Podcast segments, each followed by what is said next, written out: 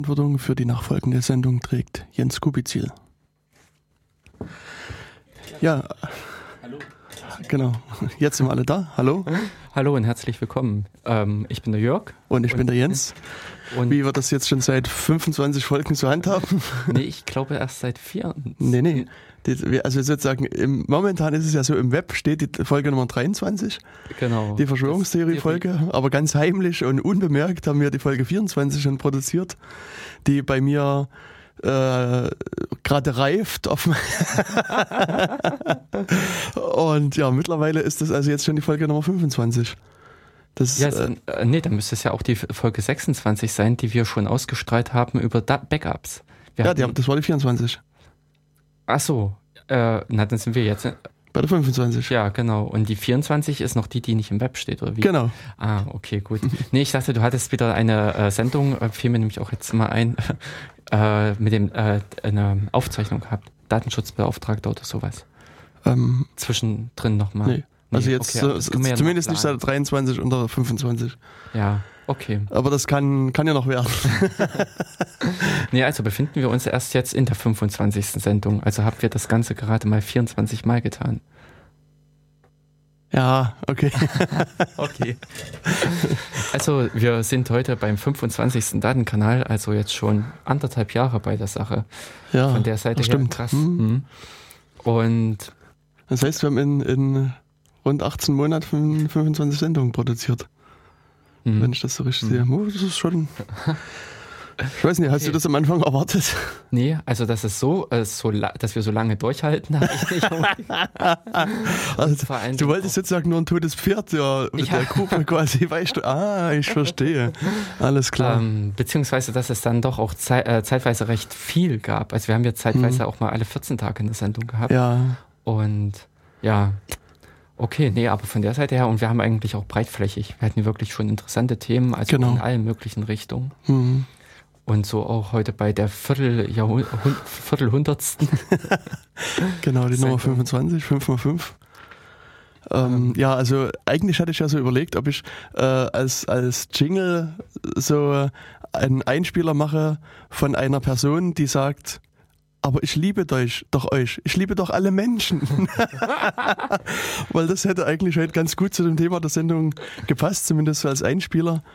Ähm, ja, bei mir muss ich aber auch sagen, dass aus Zeitgründen habe ich, also ich hatte auch einen anderen Einspieler, den ich noch mit äh, hatte, den ich eventuell dann im, im Mitschnitt noch vor die Sendung mitstelle. Äh, ähm, aber aus Zeitgründen habe ich es einfach nicht geschafft. Also ich mhm. habe gerade schon Jörg erzählt, ich habe quasi jetzt fünf Minuten vor der Sendung gerade eine Telefonkonferenz beendet und werde dann quasi direkt nach der Sendung weiter in, in so Projektarbeiten einsteigen. Also das äh, ist jetzt ja. quasi für mich noch eine nette Unterhaltung, die zwei Stunden äh, um mal sozusagen das Gehirn mal ein bisschen zu entspannen und mal was anderes zu machen.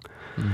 Genau, und ähm, eigentlich hatten wir diese Sendung was vor, was wir schon in der letzten Sendung vorhatten.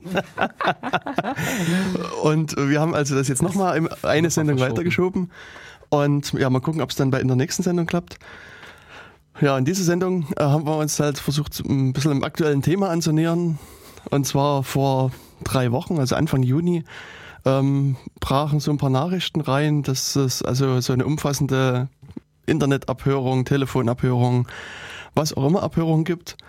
Und ähm, also ich, wer die Nachrichten verfolgt, das köchelt ja jetzt weiter vor sich hin und äh, derjenige, der das äh, also veröffentlicht hat, der heißt Edward Snowden. Das ist also ein Mitarbeiter der NSA. Ähm, hat auch angekündigt, dass er nach und nach auch weitere Veröffentlichungen machen möchte so, und ähm, auch für den Fall, dass er festgenommen werden sollte, ist wohl gesichert, dass da weitere Veröffentlichungen kommen. Also es ist zu erwarten, dass auch diese Nachrichten noch eine ganze Zeit anhalten. Und als ich so die Nachrichten gehört habe, habe ich mich so wieder an diverse Vorträge erinnert, die ich so in der letzten Zeit gemacht habe.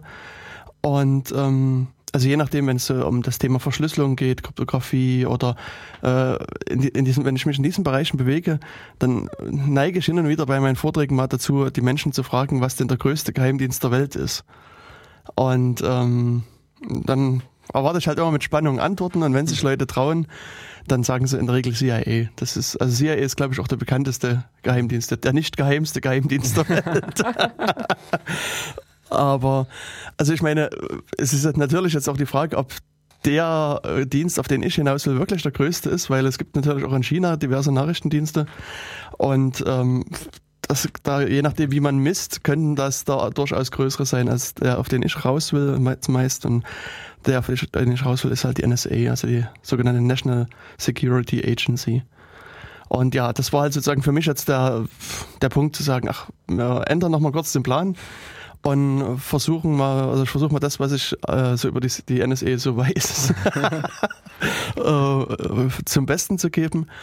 Und ähm, ja, dann könnt ihr das versuchen nachzulesen und, und ein bisschen nachzugoogeln. Wobei, ähm, also ich muss sagen, das meiste von meinem Wissen habe ich aus, aus Büchern gezogen. Und zwar zum einen gibt es diesen äh, James Bamford, der bekannt ist und natürlich jetzt auch sehr gefragt als, als Interviewpartner gerade. Und er hat schon Anfang der 80er Jahre, also 82 oder 83, ein Buch geschrieben, das hieß The Puzzle Palace. Oder der Puzzlepalast. Also ich muss sagen, ich lese die ganzen Bücher auf Englisch. Ich weiß ehrlich gesagt nicht, ob es die auf Deutsch gibt. Also einige gibt es auf Deutsch, das weiß ich, aber ich weiß nicht, ob es jedes seiner Bücher auf Deutsch gibt. Und äh, jedenfalls, das war sozusagen der, der Anfangspunkt des Puzzle Palace, Puzzle Palace Buch. das, äh, also dort hat er quasi so ein paar Sachen zur NSE geschrieben. Und dann in den Folgejahren hat er eigentlich immer wieder äh, das Thema nochmal aufgegriffen und hat dann ähm, noch diverse andere Bücher geschrieben. Jörg, und war er, war, äh, ist er denn rein Reporter oder ist das ein äh, Mitarbeiter gewesen? Also ist das in dem Sinne auch ein Whistleblower oder ist es in also er ist in dem Sinne, also in deinem Sinne jetzt kein Whistleblower. Also er ist nicht jemand, der jetzt sozusagen dort gearbeitet hat und dann ja. sozusagen Wissen aus der NSA rausgetragen hat und das jetzt sozusagen veröffentlicht. Ähm, er ist irgendwie ein, ähm, was ist er jetzt eigentlich? Ähm, Autor, Lehrer, ein Lehrer, ein Autor, ein Journalist. Mhm. Und ähm, macht also jetzt sozusagen nur aus Interesse Geheimdienstarbeit. Also wenn ich mich richtig erinnere, aber das müsste ich halt auch nochmal nachlesen, hatte irgendwie seine Eltern, ich glaube sein Vater hat irgendwelche Beziehungen zum Geheim, also mhm. zu, zum Geheimdienst, was auch immer das heißt. Mhm. Und dadurch ist sein Interesse geweckt worden. Aber das ist jetzt ähm, also frei aus meiner Erinnerung heraus, mhm. das müsste man nochmal nachlesen. Ja, und er hat also dann wirklich einige Bücher zur NSA geschrieben. Ich habe gerade mal den äh, Wikipedia-Artikel dazu äh, aufgemacht und die Wikipedia erzählt was von fünf Büchern. Und eben, wie gesagt, es geht halt los mit dem Puzzle Palace, das ist 82 erschienen. Das heißt äh, A Report on America's Most Secret Agency. Das ist dann 2001 nochmal erneuert worden, mit demselben Titel. Der Untertitel heißt dann nur Inside der NSA. Ähm, und dann gibt es noch ein Buch, das heißt äh, Body of Secrets dann Pretext for War und äh, Shadow Factory. Und ich habe ähm, also das erste, das dritte und das fünfte Buch äh, gelesen. das ist eigentlich ein guter Durchschnitt, wie ich finde. Ähm, ja, das, da gewinnt man quasi schon einen Einblick. Also der hat natürlich viel mit, mit Leuten innerhalb der, der Agency halt geredet. Der hat halt über diese Freedom of Information Act versucht, äh, da Sachen aus der NSA rauszuklagen beziehungsweise halt auch einfach zu gewinnen und hat das, das halt verwertet in den Büchern. Und ich glaube, also er ist auch ziemlich nah an die Wahrheit gekommen, zumindest so, wenn man die Reaktionen dann betrachtet, ist anzunehmen, dass, dass das, was er in seinen Büchern berichtet, sehr nah an der Wahrheit ist. Mhm. Und ähm, ein zweites Buch, was mir irgendwann mal in die Hände gefallen ist, das heißt The Secret Century und ist von einem Autor geschrieben, der heißt Matthew Eight. Und ähm, das Buch hat ein bisschen einen anderen Ansatz. Es geht wirklich so die Geschichte chronologisch durch. Also mhm. ich, so im Rahmen meiner Vorgedanken zur Sendung habe ich auch überlegt, das ist, also ich würde es nicht ganz chronologisch aufziehen, aber zumindest so bietet sich das natürlich an, so die Geschichte ein bisschen zu betrachten. Mhm. So auch, ja, genau, so wichtige Ereignisse, weil ich denke, dass dann kann man auch relativ gut darstellen, dass dieser momentane Skandal, dieses, um dieses Programm Prison, wo, was gerade sehr groß diskutiert wird, dass es nie ein nicht zufällig irgendwie jetzt gerade entstanden ist, sondern dass sich eigentlich das äh, nahtlos sozusagen in die Geschichte der, der Agency einordnet. Also das ist jetzt keine Besonderheit. Das ist jetzt, also eigentlich, ich meine, es ist gut, dass es wirklich so diskutiert wird, aber es, war, äh, es musste eigentlich kommen. Ja, ja, es war also sozusagen für die Leute, die sich halt mit dem Thema ein bisschen beschäftigt haben, die auch so Nachrichten gelesen haben. Und ich hoffe, dass wir dann vielleicht auch auf den einen oder anderen Whistleblower innerhalb der NSA nochmal zu sprechen kommen. Ähm, was wollte ich jetzt sagen? Ja, das also für den sollte das klar sein, das war eigentlich mein, mein Wort. Also ich merke nur gerade, also weswegen ich so ein bisschen stocke, mein äh, Headset, mein Headset äh, spinnt halt wieder rum. Also diesmal ist es nicht das Mikro, das Mikro scheint diesmal gut zu funktionieren, auch bei Jörg. Aber mein, mein Headset geht immer mal aus und das ist doch sehr irritierend, wenn man sich mal hört, dann hört man es wieder nur auf einem Ohr und äh, mal hört man sich gar nicht. Und deswegen äh, muss ich erstmal versuchen, damit irgendwie jetzt klar zu kommen das, beziehungsweise könnten wir jetzt Glück gehabt haben und das nach nebenan kommuniziert haben, vielleicht. genau, vielleicht. Wir nachher mal äh, wenn jemand vom OKJ mithört, der kann ja dann in der Radiopause uns mal besuchen kommen. genau. Das, äh, Oder einfach mal im Studio anrufen. nee, ich glaube, das, also das ist ja das, das Ding, das Telefon muss ja freigeschalten werden. Nee, ich dachte, das ist immer frei. Ich Na gut, dachte, diese Diskussion hatten wir ja letzten Mal schon mal, oder also an einem der letzten Male und ähm, vielleicht kann der Jörg einfach mal spontan anrufen. und wenn das Telefon klingelt, dann können wir ja vielleicht kurz mit dem Jörg mal reden und dann legen wir wieder auf. Ähm, ja, also wie gesagt, meines Wissens ist es so, dass das freigeschalten werden muss, ähm, wissen wir nicht genau. Ja, also von wie ich mir das ja überlegt habe, ist es wirklich so, dass ich gerne ein bisschen das von der, von der Historie her aufziehen würde und ähm, wirklich sozusagen noch weit vor der eigentlichen Gründung. Oh, hört es? es klingelt. Also ja, ich nehme mal näher ab, weil Jörg sitzt eh neben mir. Also das, äh ja, also falls jemand von euch angerufen hat, bitte nochmal anrufen. Wir sind jetzt äh, verwirrterweise nicht rangegangen. Dazu müsste überhaupt mal jemand die Nummer kennen. Ach so, sollten wir die vielleicht mal verraten? Also ich kenne die gar nicht. in Jena, das ist die 03641, die Vorwahl von Jena. Und dann ist es in Jena die 5 und 5 mal die 2. Ach, 5 mal die 2. Ich kann das von hier aus gar nicht richtig erkennen. Ich sehe noch ganz viele Zweien. Ja. Okay, also 03641, 5 und 2, 2, 2, 2, 2. Also ja. 5 mal die 2 hinterher. Genau. Und dann Ruft also dann ist es halt, also auch wenn ihr anruft, müssen wir dann halt erstmal überlegen und probieren, wie, wie man das, das Telefon. Ah, da, da gibt es einen Telefonknopf. Guck mal, wenn du da drauf drückst. Ah, ah ich geht das jetzt, ja. ja. Ja, das klingt sinnvoll. Hm? Wir, äh, ruft uns an, ruft uns an, wir wollen das ausprobieren. Genau. Ähm, äh, erinnert mich an diese Fernsehwerbung. Ja. Das, ruf mich. Ruf mich an. Ja. Ja, aber müssen wir vielleicht irgendwie noch eine 090er Nummer schalten lassen. Und dann dann würden eher die Leute anrufen. Ja, genau. Das ist langweilig hier irgendwie um, unter Umständen noch über die Flatrate. Ja, genau, das, das geht ja gar nicht. Müssen schon die ordentlich Kosten produziert werden.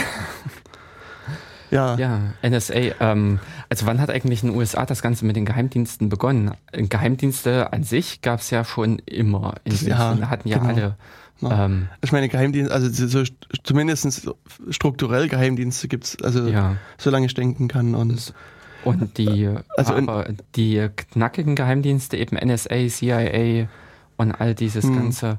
Also NSA selbst hatte ja letztes Jahr Geburtstag. Aha. Also der Aha. hat letztes Jahr den 60. ist langsam, okay. also kurz vor der Rente sozusagen.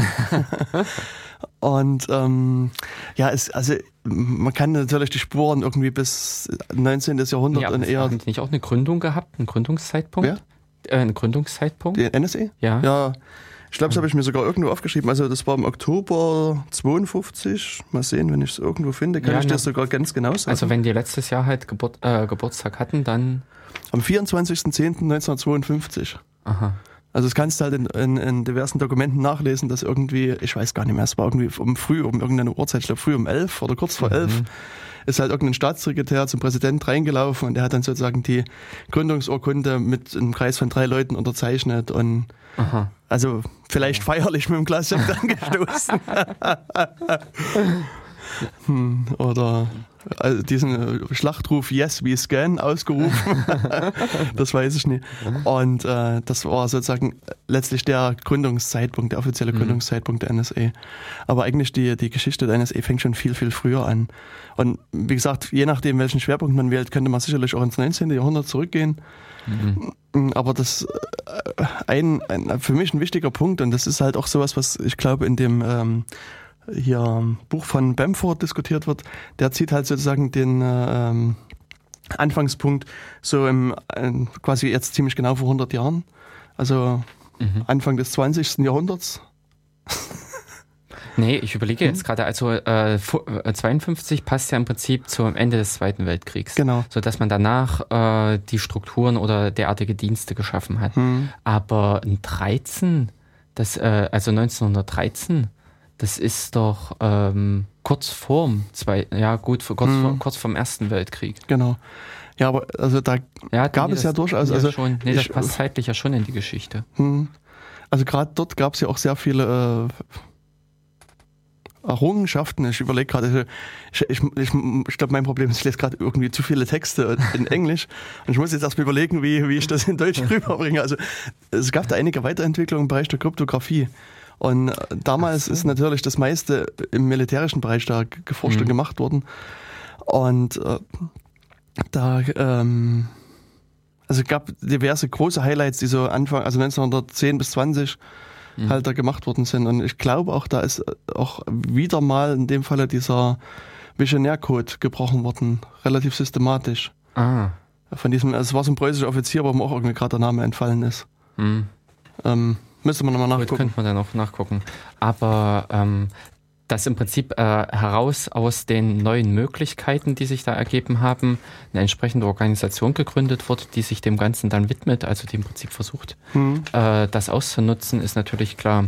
Ja, genau. Und also wie gesagt, das, äh, wie gesagt, so rund vor 100 Jahren sind so die, die ähm, ersten Strukturen, ersten Strukturen entstanden, genau. Und ähm, was mir halt gerade noch so einfiel, ist halt, was äh, die, diese sogenannte Zimmermann-Depesche, das mhm. vergleichsweise bekanntes äh, Dokument. Dokument, was halt auch verschlüsselt übertragen worden ist. und äh, ja, das ist dann aber halt ähm, entschlüsselt worden und die äh, Leute haben dann sozusagen gewisse Schlussfolgerungen aus diesem Dokument auch gezogen. Also äh, kann man mal empfehlen, wenn ihr mal Langeweile habt, äh, sucht mal nach Zimmermann Depesche oder Zimmermann Telegramm. Ähm, das ist, äh, also die Geschichte ist ganz interessant und wenn ich mich richtig erinnere, muss ich jetzt noch mal ein drittes oder eigentlich schon fünftes Buch erwähnen, glaube ich. und zwar ist das von David Kahn. Der hat ein Buch, also wirklich die, die Geschichte der Kryptographie quasi von vom Jahr Null bis, oh, ich glaube, bis vor ungefähr 10, 15 Jahren ungefähr aufgeschrieben. Und da spielt halt auch dieses, das Zimmermann-Telegramm eine große Rolle mit in dem Buch. Und das ist halt auch ein sehr, sehr interessantes Buch, kann man auch durchaus empfehlen, ist aber halt sehr dick, ist sind weit über 1000 Seiten zu lesen. Mhm. Und ja, wie gesagt, also äh, um, also rund circa vor 100 Jahren, ähm, ganz genau war es im Mai äh, 1916, hat, äh, ist halt ein Mensch beauftragt worden, hier äh, auch sich wieder ein bisschen um, um verschlüsselte Codes zu kümmern. Der Herbert Yardley in dem Falle, das war ein Kryptologe, der hat halt sozusagen äh, den Auftrag bekommen, sich über, also um, um kryptografische Codes, also diplomatische Botschaften zu kümmern und zu gucken, ob man die vielleicht nicht doch irgendwie lesen kann. Aber äh, da ging es äh, äh eigentlich bei solchen Sachen immer nur eher um das Brechen, also dass man versucht, an den Inhalt zu kommen oder umgekehrt auch, das natürlich zu, äh, zu verschlüsseln. Die, äh, denn ehrlich, also Geheimdienste bzw. Staaten haben ja auch ein Interesse daran, äh, geheim zu kommunizieren. Hm. Sprich, die interessiert nicht nur dieser Weg, wie komme ich an die Informationen anderer, also wie breche ich im Prinzip diese Nachrichten, sondern wie äh, kann ich auch selbst Dinge verschicken. Also hier war es wirklich so, dass er nur für das Brechen zuständig war. Ah, er hat sozusagen Telegramme gekriegt mhm. und hat dann seine Leute darauf angesetzt und, und sollte halt versuchen, dass den Inhalt zu brechen. Und meines Wissens ist sozusagen das, der, der Zweck seiner Organisation nie die Entwicklung von, von neuen Codes mhm. gewesen. Das lag dann halt wirklich in anderen Händen. Mhm. Und sein, ja, wie gesagt, seine Aufgabe war halt wirklich äh, ganze Menge von, von, von Diplo Kabeln, wie man sozusagen jetzt weiß, äh, also so diplomatischen Dokumenten in Empfang zu nehmen. Und er selbst hatte sich so auch auf Privatwegen so ein bisschen kryptografische äh, Kenntnisse angeeignet. Ja und ist dann irgendwann halt zu dem Leiter dieser Behörde aufgestiegen.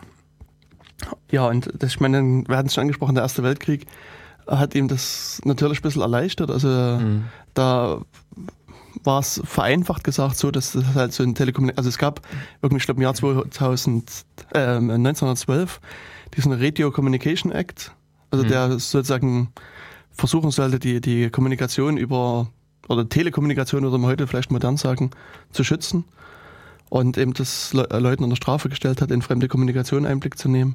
Und zu Kriegszeiten ist es halt aufgehoben worden. Dann durfte halt ge ge mhm. reingeguckt werden, wie man halt wollte. Na, das beziehungsweise zu Kriegszeiten sind auch Gelder immer da. Ja, natürlich. das stimmt.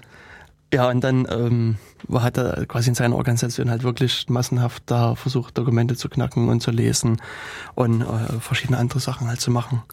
Und war auch wohl ziemlich erfolgreich mit dem, was er betrieben mhm. hat. Und also er hat, das ist eigentlich auch sehr interessant, ähm, so quasi war in Frankreich in der Lehre, also hat irgendwie 1918 äh, ist er nach Frankreich gefahren und da gab es halt eine, äh, jetzt müsst ihr mich korrigieren, mhm. Chambre Noir würde ich es aussprechen. Oder halt so ähnlich. Äh, na, Chambre Noir. Oder Chambre, Chambre Noir. Also ah. irgendeine schwarze Kammer, eine ja. Blackbox. Ja. Und die haben halt auch äh, Entschlüsselungsaktionen halt da durchgeführt. Und das war halt sozusagen, ich glaube, für ihn so der Blueprint, seine Organisation später zu gründen, die American Black Chamber Aha. genannt wurde. Hm. Zumindest hat er sie später in seinen Veröffentlichungen so bezeichnet. Ob die halt wirklich so Anfang der äh, 20er Jahre so bezeichnet wurde, hm. weiß nicht genau. Aber sozusagen später hat er dann ein Buch darüber geschrieben, über seinen, sein Leben in der American Black Chamber und nannte halt diese Organisation immer nur Black Chamber. Mhm. Und ja, also es war halt wirklich so, dass die äh, zu Kriegszeiten halt das Ganze versucht haben zu brechen, Codes zu brechen, haben Telegramme gekriegt und so weiter. Das Problem sozusagen aus Sicht dieser Organisation war halt, dass irgendwann der Krieg zu Ende war.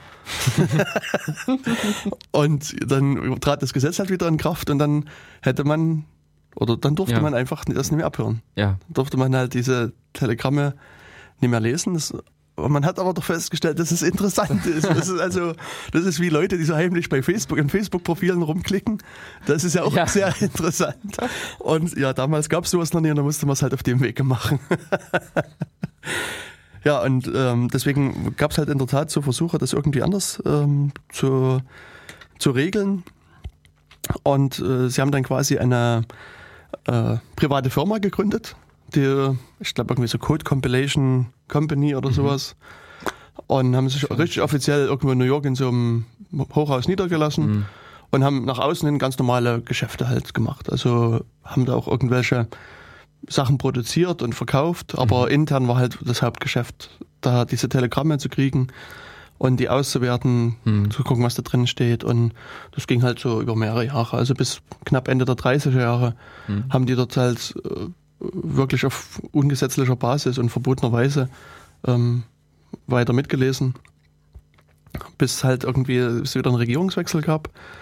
Und es äh, war halt auch recht interessant, dass die halt so vergleichsweise strategisch vorgegangen sind und haben halt erstmal das, den Präsident ins Amt sozusagen wachsen lassen und seine Stellvertreter und sind dann erst nach einer ganzen Zeit sozusagen hingegangen und so mit so einem tausendstablichen, äh, tausendseitigen Stapel Papier mhm. und sozusagen auf der 999. Seite, wie gesagt, das ist jetzt wieder so ein übertriebenes ja. Bild, steckte dann so ein Zettel, ach übrigens, da gibt's noch diese Black Chamber, unterzeichne nur, dass es für dich okay ist. Und, ähm, und sozusagen hier die, die Ausnahme in dem Falle ist der Henry Stimson. Das war halt so eine Art also ich würde es vergleichen mit dem Staatssekretär in Deutschland, mhm. der dafür verantwortlich war und der hat das halt gesehen. Er hat dummerweise das gelesen. Und, ja, ja, genau. Und der hat halt gesagt, dass das geht nicht. Also von ihm ist so ein Zitat übermittelt, dass er gesagt hat, äh, Gentlemen don't read other gentlemen's mail. Ah. Und sozusagen, er hat quasi noch auf der Stelle die Anweisung gegeben, das muss beendet werden. Das, das Programm muss beendet werden. Die kriegen halt kein Geld mehr, die, die Black Chamber. Und die sind halt von zwei Seiten finanziert worden, aber es fehlte dann quasi über die Hälfte des Geldes und damit war es mhm. quasi das aus. Und ja, das ist, also dann ist die, die, die, die, Gesellschaft. die Gesellschaft abgewickelt worden. Mhm.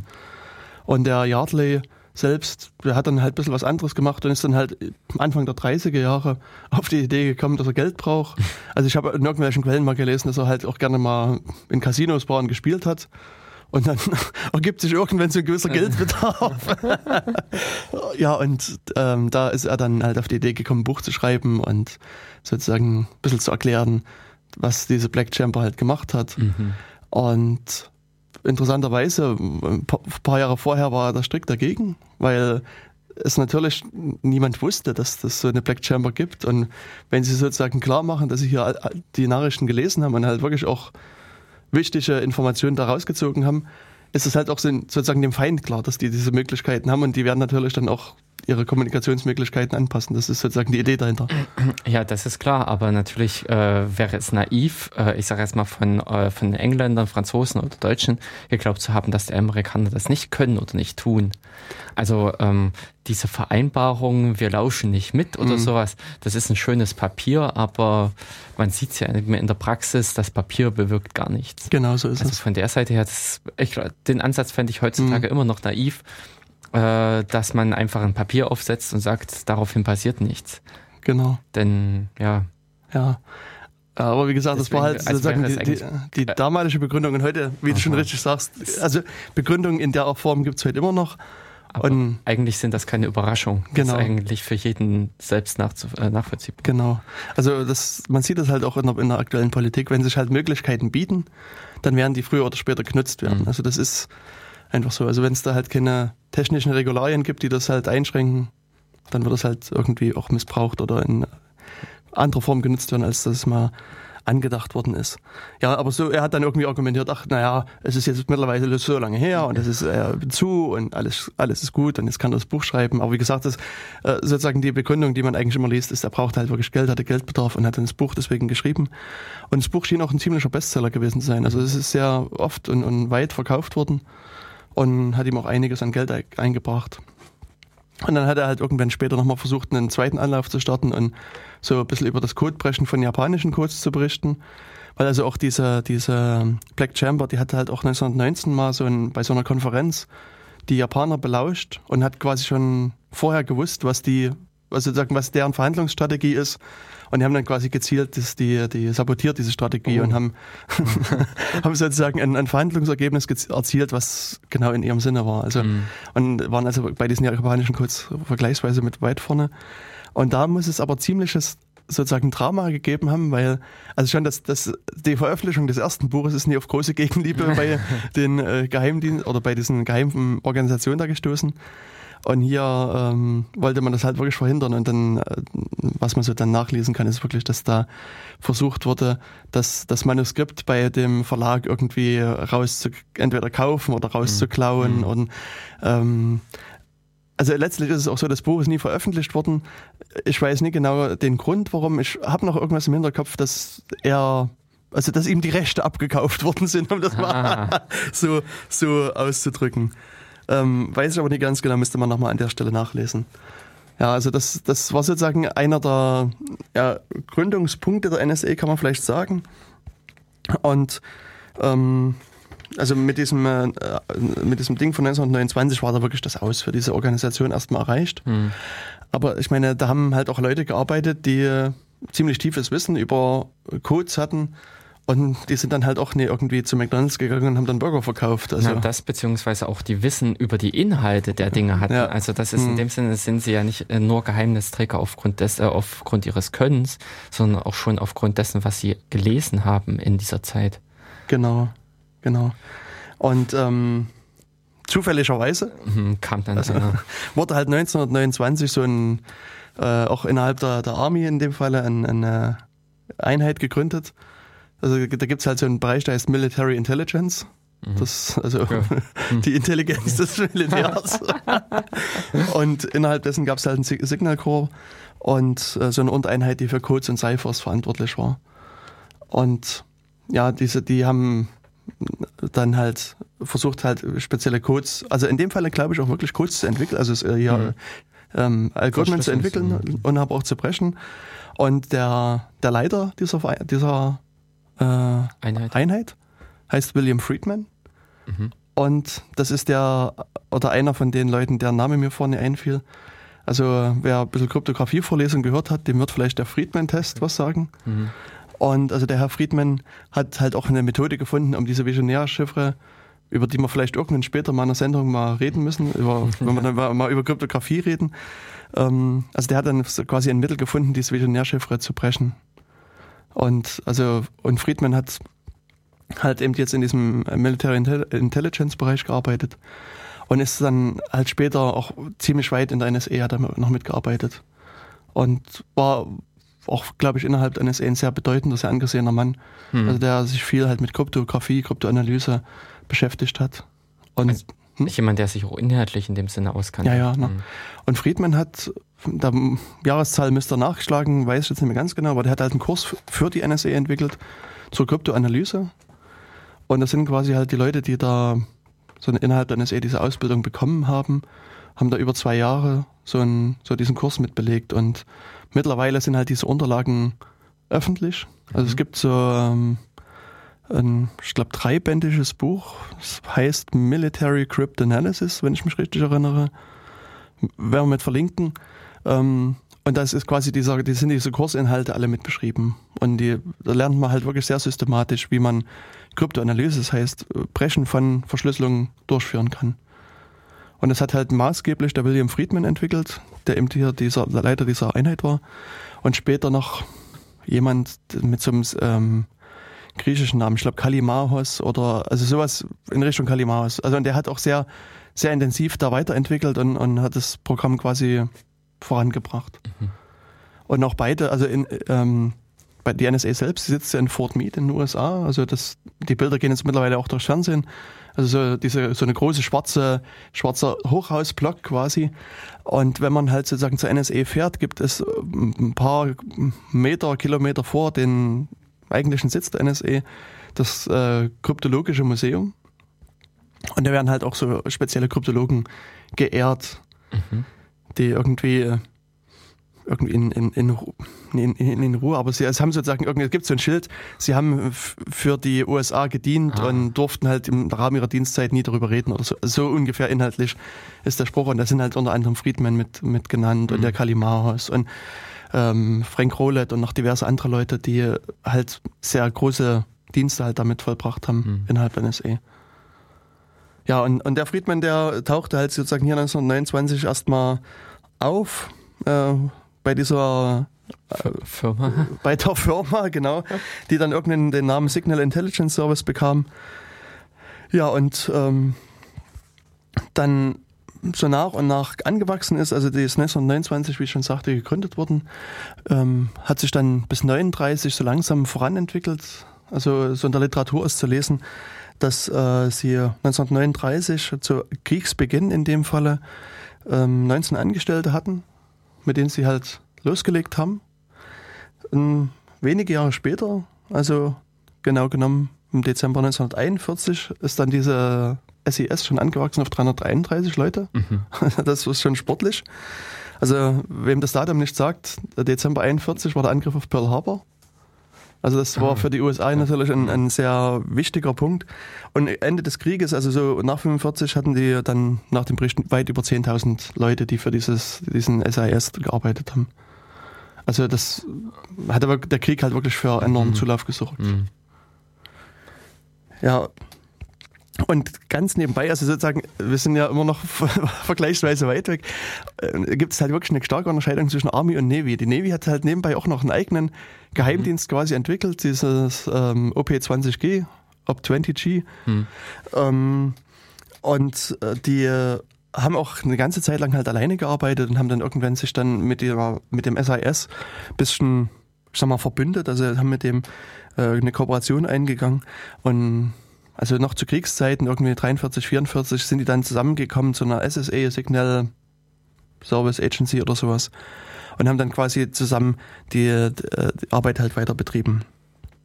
Ja, also das ähm, äh, ähm, war, also ich habe noch eine Zahl dann gefunden im Laufe meiner Recherchen, ähm, was, was sie damals gemacht haben. Das, der Oberbegriff heißt Communication Intelligence. Also haben versucht sozusagen Wissen über Kommunikation zu gewinnen. Und äh, damals gab es wohl Schätzungen, dass, das, dass die Arbeit, die sie machen, 500 Millionen Dollar pro Jahr kostet, aber wohl angeblich sehr wertvolle Ergebnisse auch bringt. Also das da waren sehr viele Leute auch der Meinung, das lohnt sich durchaus, ähm, hier das Geld auch reinzustecken und äh, da, da so andere Leute halt abzuhören. Ja, genau. Ähm, interessanterweise, also so ein paar Jahre später, 1949, gab es dann noch so eine andere Organisation und die bringt uns jetzt eigentlich eher so in Richtung NSA dann. Das ist die äh, AFSA. Mhm. Das ist also auch wieder so, eine, so ein neuer Geheimdienst, der hier gegründet wurde, also die Armed Forces äh, Security Agency, die ähm, ja auch wieder so in dem Falle sogenannte SIGINT-Aktivitäten entwickeln sollte. SIGINT steht für Signals Intelligence. Und da geht es eher darum, sozusagen über ja, Signale, die man empfängt, die, die auszuwerten. Also man muss gar nicht da durch, also gar nicht so weit gehen, dass man die Kommunikation betrachtet, sondern so ein, so ein also, also nicht die, die Inhalte der Kommunikation, sondern einfach die Kommunikationsverläufe. Also zum Beispiel zu beobachten, wenn also kurz bevor ein Krieg ausbricht oder ein Angriff bevorsteht, dann steigt auch die Kommunikation enorm an. Also das, mhm. das geht sozusagen bis zum Tag des Überfalls. Mhm steigt wirklich die, diese Kommunikation enorm an und da kann man halt schon sehen, okay, hier passiert irgendwas. Und auch sozusagen durch die Bewegung von Truppenverbänden ja. kann man dann auch strategisch abschätzen, hier steht irgendwas bevor. Ja. Also interessanterweise ähm, hat das die NSA dann später auch auf dem Weg gemacht in, in Vietnam. Die haben ziemlich genau vorhergesehen, diese TED-Offensive mhm. Und haben das in, also am Anfang so leichte Warnungen gegeben und irgendwann gesagt, aber jetzt, es geht jeden Moment los, macht was. Und aber die anderen Dienste haben gesagt, ach, die jetzt sind erstmal Feiertage, immer mit der Ruhe, macht nicht so einen Stress. Und haben das also wirklich missachtet, diese Warnung und ja, mit den bekannten Ergebnissen. Also das, das führte ja dann eben zu diesen Angriffen der Vietnamesen. Und also der NSA hat halt wirklich anhand der Truppenbewegung, anhand der, der Kommunikation, die die halt untereinander gemacht haben, äh, gesehen, dass hier irgendwas passiert. Und die haben dann in der Tat auch ähm, an einen Stellen auch Einblick in die Kommunikation genommen und haben auch in der Tat den, den genauen Tag und die Uhrzeit des, des Angriffs mhm. rausgefunden. Aber wie gesagt, das hat mhm. da niemanden großartig interessiert. Also zumindest ist die Warnung nie äh, umgesetzt worden. Also sie hatten in dem Sinne auch da schon nur beratende Funktionalität. Ja, haben sie aber jetzt immer noch. Es gibt ja halt ja. die Sicherheitslagen, wo sie halt ihre Reports veröffentlichen. Mhm. Und ich meine, man kann darauf hören, aber die können jetzt nicht zum Präsidenten gehen und ja, sagen, mach mal. ja, jetzt mach mal. Freund, Freund Blase hier, so geht's nicht. also ich meine, wir können natürlich aber dringlich formulieren, dass da irgendwas, dass jetzt ja. bald irgendwas ganz Schlimmes bevorsteht. Ähm, Jetzt muss ich wieder versuchen, nee, den Bogen ja, zu kriegen. Also, her. also nee, ich war bei, bei SIGINT und ähm, also so ein, ein, ganz interessantes Beispiel für so Signal Intelligence ähm, finde ich, das ist äh, äh, gemacht worden. Dann hat man hat einfach US-Kasernen beobachtet mhm. und hat geguckt, wie viele Pizzaboten die Kaserne betreten und verlassen. Mhm. Und ähm, sozusagen, wenn es da sozusagen einen größeren Ansturm von Pizzaboten gibt, heißt das, das sind einfach mehr Leute äh, auf dem Stützpunkt. Und dann heißt es auch, die sind aktiv, die machen irgendwas. Hm. Und dann muss man das halt sozusagen nur weltweit mit in Verbindung bringen mit, mit anderen Aktivitäten. Also klassisches Beispiel, was jetzt auch lange Zeit diskutiert mhm. wurde, ist ja dieser Drohnenkrieg und in Stuttgart sitzt dieses, dieses sogenannte Afrikam-Einheit, also die, das Kommando, was quasi von US-Seite für Gesamtafrika zuständig ist. Und wenn man sozusagen sich in Stuttgart hinsetzt und guckt, da passiert jetzt irgendwas, da mhm. sind jetzt mehr Pizzaboten unterwegs, dann weiß man, okay, da werden die wahrscheinlich gerade in Afrika irgendwas unternehmen. Und da muss man halt noch ein bisschen dort gucken und dann kann man die entsprechenden Schlüsse auch ziehen. Hm. Interessant, also was Pizzaboten für Informationen transportieren. Ja, und das sind viele so Kleinigkeiten, an die man vielleicht gar nicht denkt, hm. die äh, wesentlich mehr Informationen äh, weitertragen, als man es eigentlich denkt. Und deswegen ist halt auch diese Diskussion um die Vorratsdatenspeicherung, die wir in Deutschland haben, wo wir immer gesagt haben, das sind ja nur Verbindungsdaten und keine Inhaltsdaten und niemand will in die Inhalte reingucken und so weiter, ist eigentlich Blödsinn, weil die Verbindungsdaten reichen völlig aus, um tiefgehende Schlüsse über Personen zu ziehen. Mhm. Und auch hier sei verwiesen an äh, in dem Fall die Zeitschrift Die Zeit. Die hat mal die, die Kommunikation oder die Verbindungsdaten in dem Fall von Malte Spitz ausgewertet. Also Malte Spitz ist ein mhm. Spitzenpolitiker der Grünen in dem Fall. Und der hat sozusagen sich die, diese ähm, Verbindungsdaten von der Telekom rausgeklagt. Und die Zeit hat in Verbindung mit anderen Leuten halt das Ganze visualisiert. Die haben quasi so dann äh, die, die Ortspunkte auf eine Karte gelegt und haben halt gezeichnet, wo fährt mhm. er lang.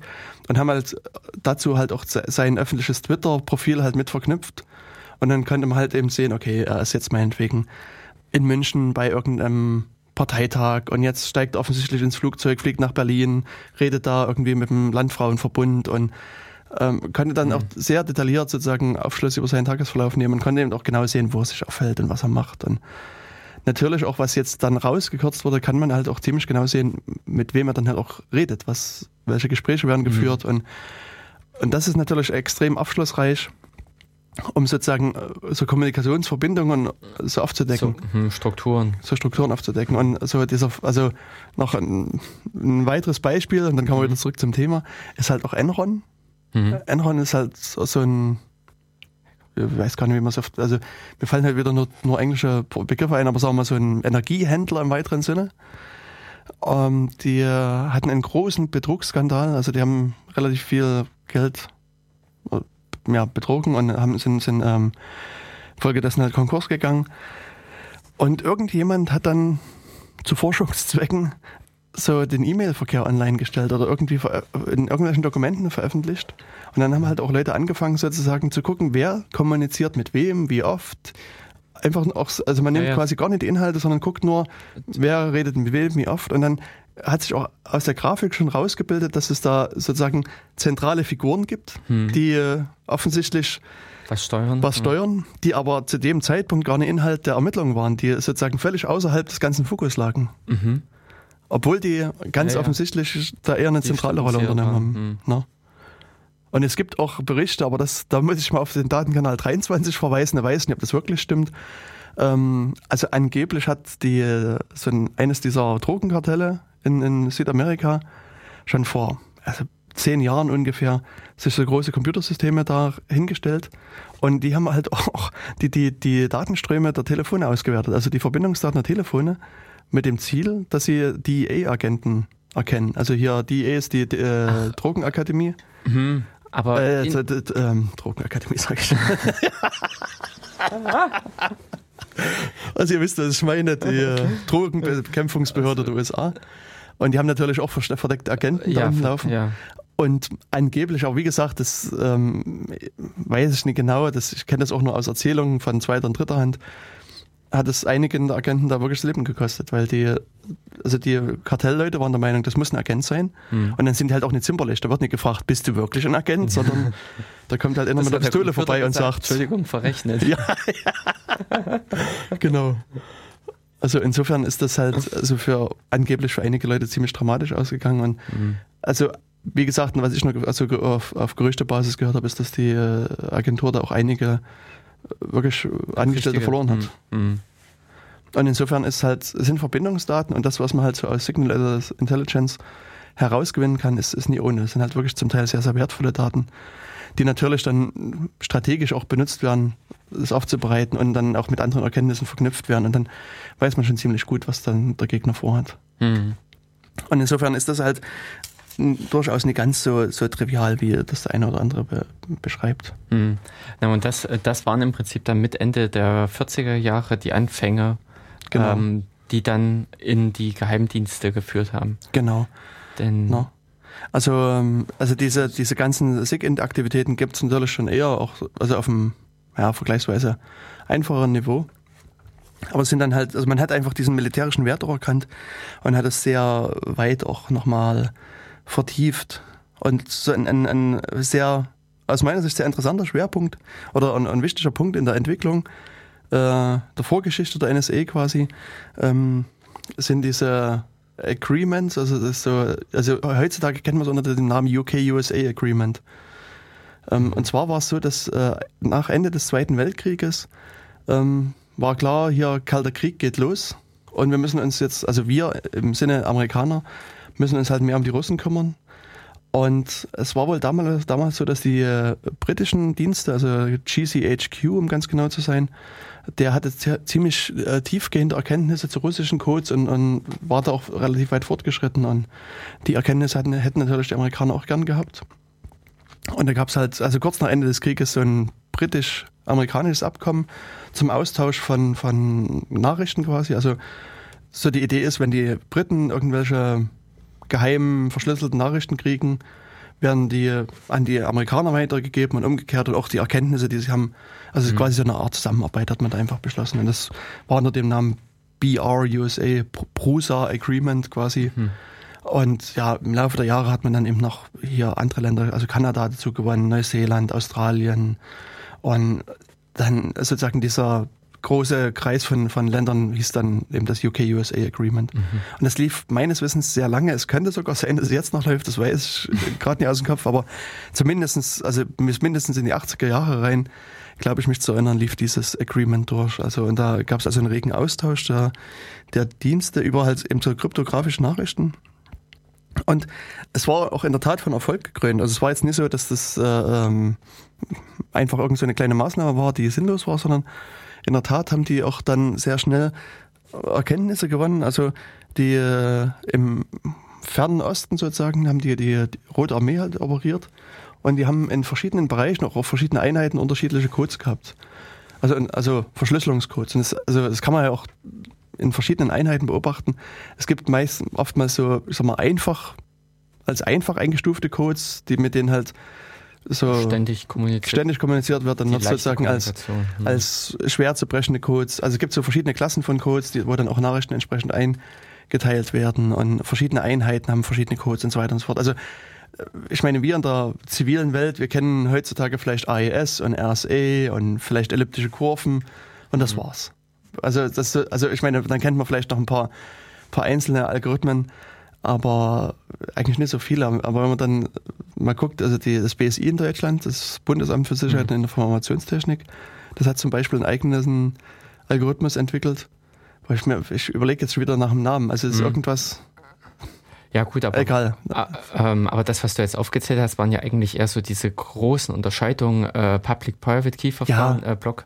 Nee, ähm, mhm. aber in dem Sinne können die ja auch nur sich an eines dieser Verfahren ja, na klar. Ähm, da halt in gewissen Variationen. Mhm. Und da kennt man ja auch schon der zivilen Welt genug. Ringdahl und ähm, anderes, also OpenSSL und hm, hm, hm, mal aufrufen und der zeigt einen schon. Ja.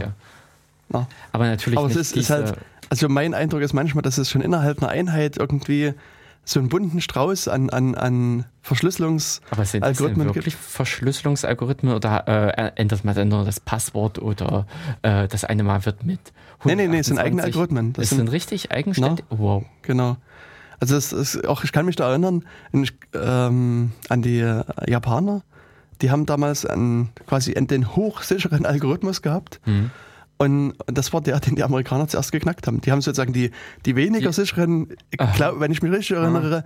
im Laufe des Lebens nie geknackt gekriegt, aber sozusagen der, der von japanischer Seite quasi als der beste und aha. sicherste eingestuft wurde, der war das vergleichsweise schnell geknackt. Das war für die Amerikaner natürlich interessant, weil dort liefen wirklich die Top-Secret-Nachrichten durch. und das äh, war halt also wirklich auch so eine wertvolle Informationsquelle dann für so diverse mhm. Sachen. Und auch bei den Russen ist es so, dass die in dem Falle, die, also im, im, im Fernosten hatte die Rote Armee halt einen eigenen Algorithmus. Hm. Und eben durch diesen Austausch der Erkenntnisse haben die sehr schnell diesen Algorithmus geknackt gekriegt. Also die Amerikaner haben den Sautern genannt, Sauterne.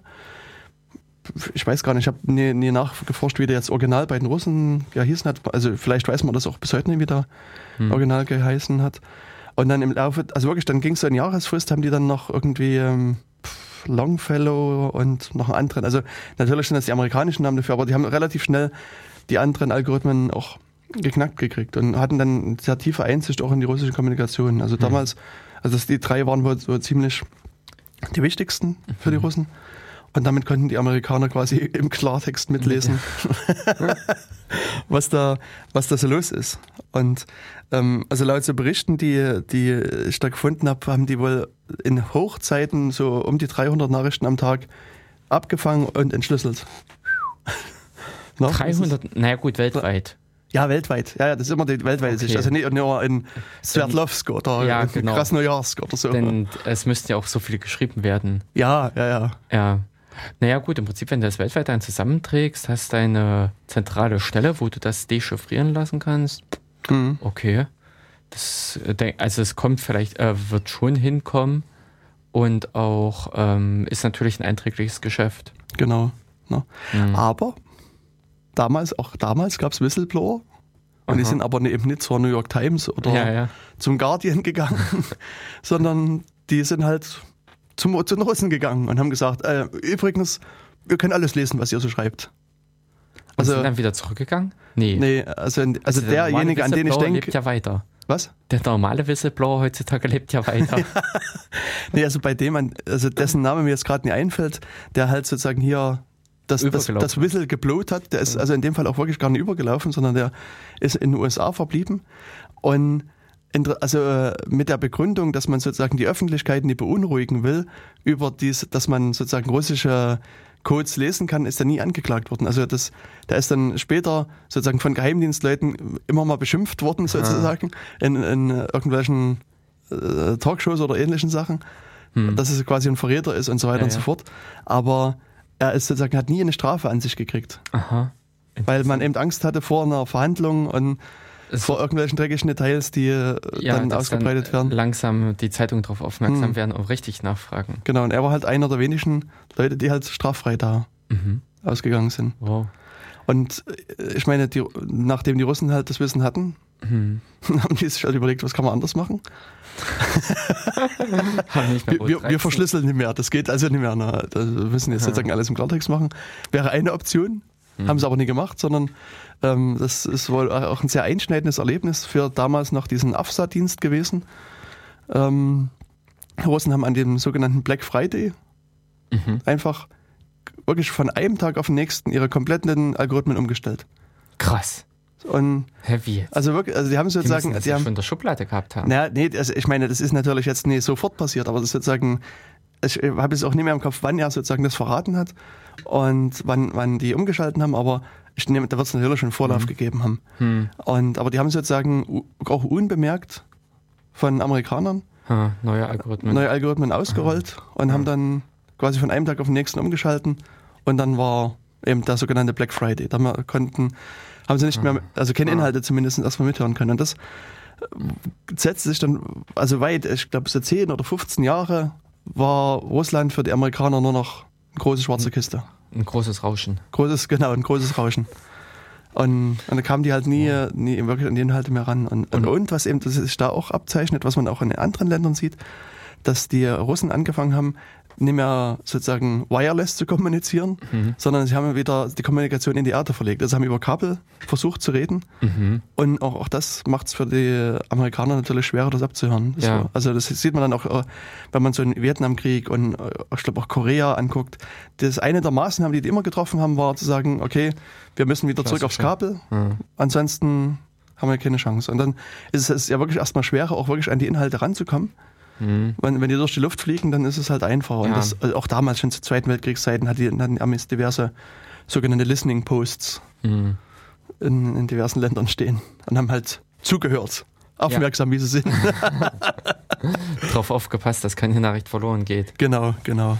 Das kann ja nicht sein. Ja, und das, äh, äh, ja, also letztlich diese, diese Umschaltung mhm. war auch einer der Gründe, ähm, warum eben diese, die, diese AFSA, von der vorhin sprach, die da gegründet wurde, vergleichsweise erfolglos operiert hat. Also die haben dann halt sich entweder um Klartext-Kommunikation gekümmert hm. oder es gab irgendwie noch so eine Handvoll Codes, die man ein bisschen eher brechen konnte, aber eigentlich haben sie sozusagen keine harte, harten Erkenntnisse mehr ja. gewinnen können. Also sie haben quasi so ein bisschen Straßengespräche belauscht und, und mehr nicht. Und das äh, und haben halt auch sonst, ich meine, das, äh, die hatten halt auch diverse andere Probleme, dass das also Budget nicht gereicht hat, zu wenig Leute und so weiter. Und, und also diese, diese AFSA war halt ein enormer Misserfolg.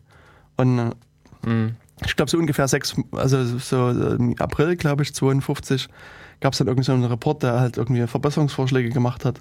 Und eine Folge des Reports war eben, dass diese AFSA aufgelöst wird und dafür eine Neugründung stattfindet und das war halt eben dann die NSA. Und das, also das ist sozusagen die, die, die lange, lange Vorgeschichte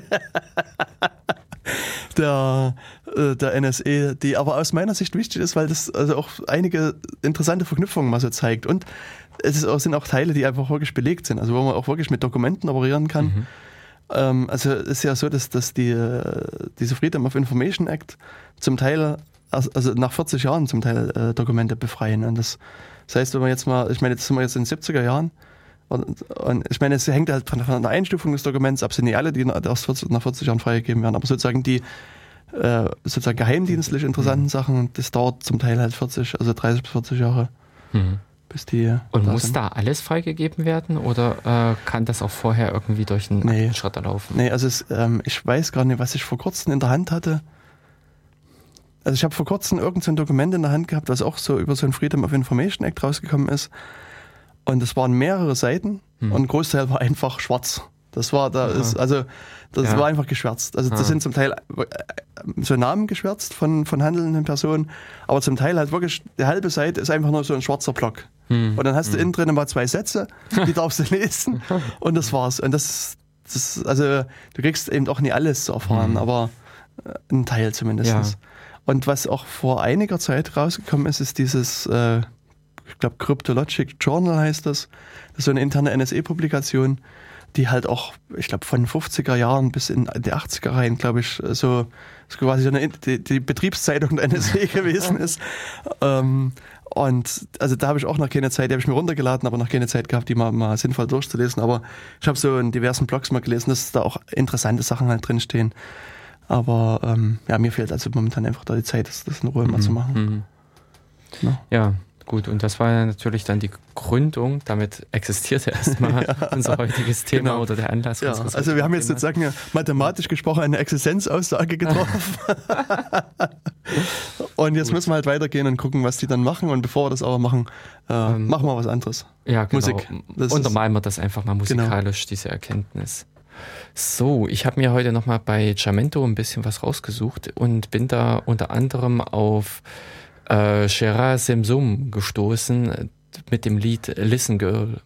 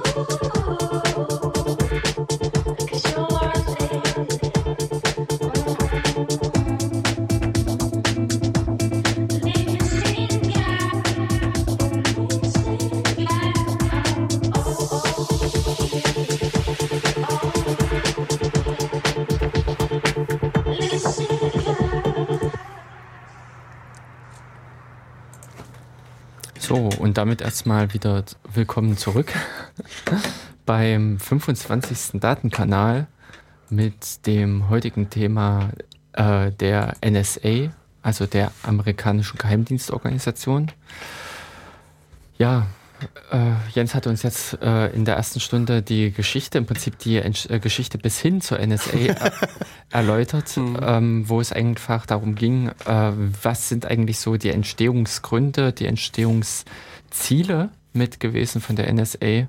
Denn äh, wir hatten es jetzt auch kurz angesprochen gehabt, es schon alleine eben von dieser Nachrichtendienst, nachrichtendienstlichen Ermittlung her, ist, sind das ja auch mehr eher ähm, friedlebende äh, Gründe beziehungsweise äh, friedlebende Handlungen, die da vollzogen werden.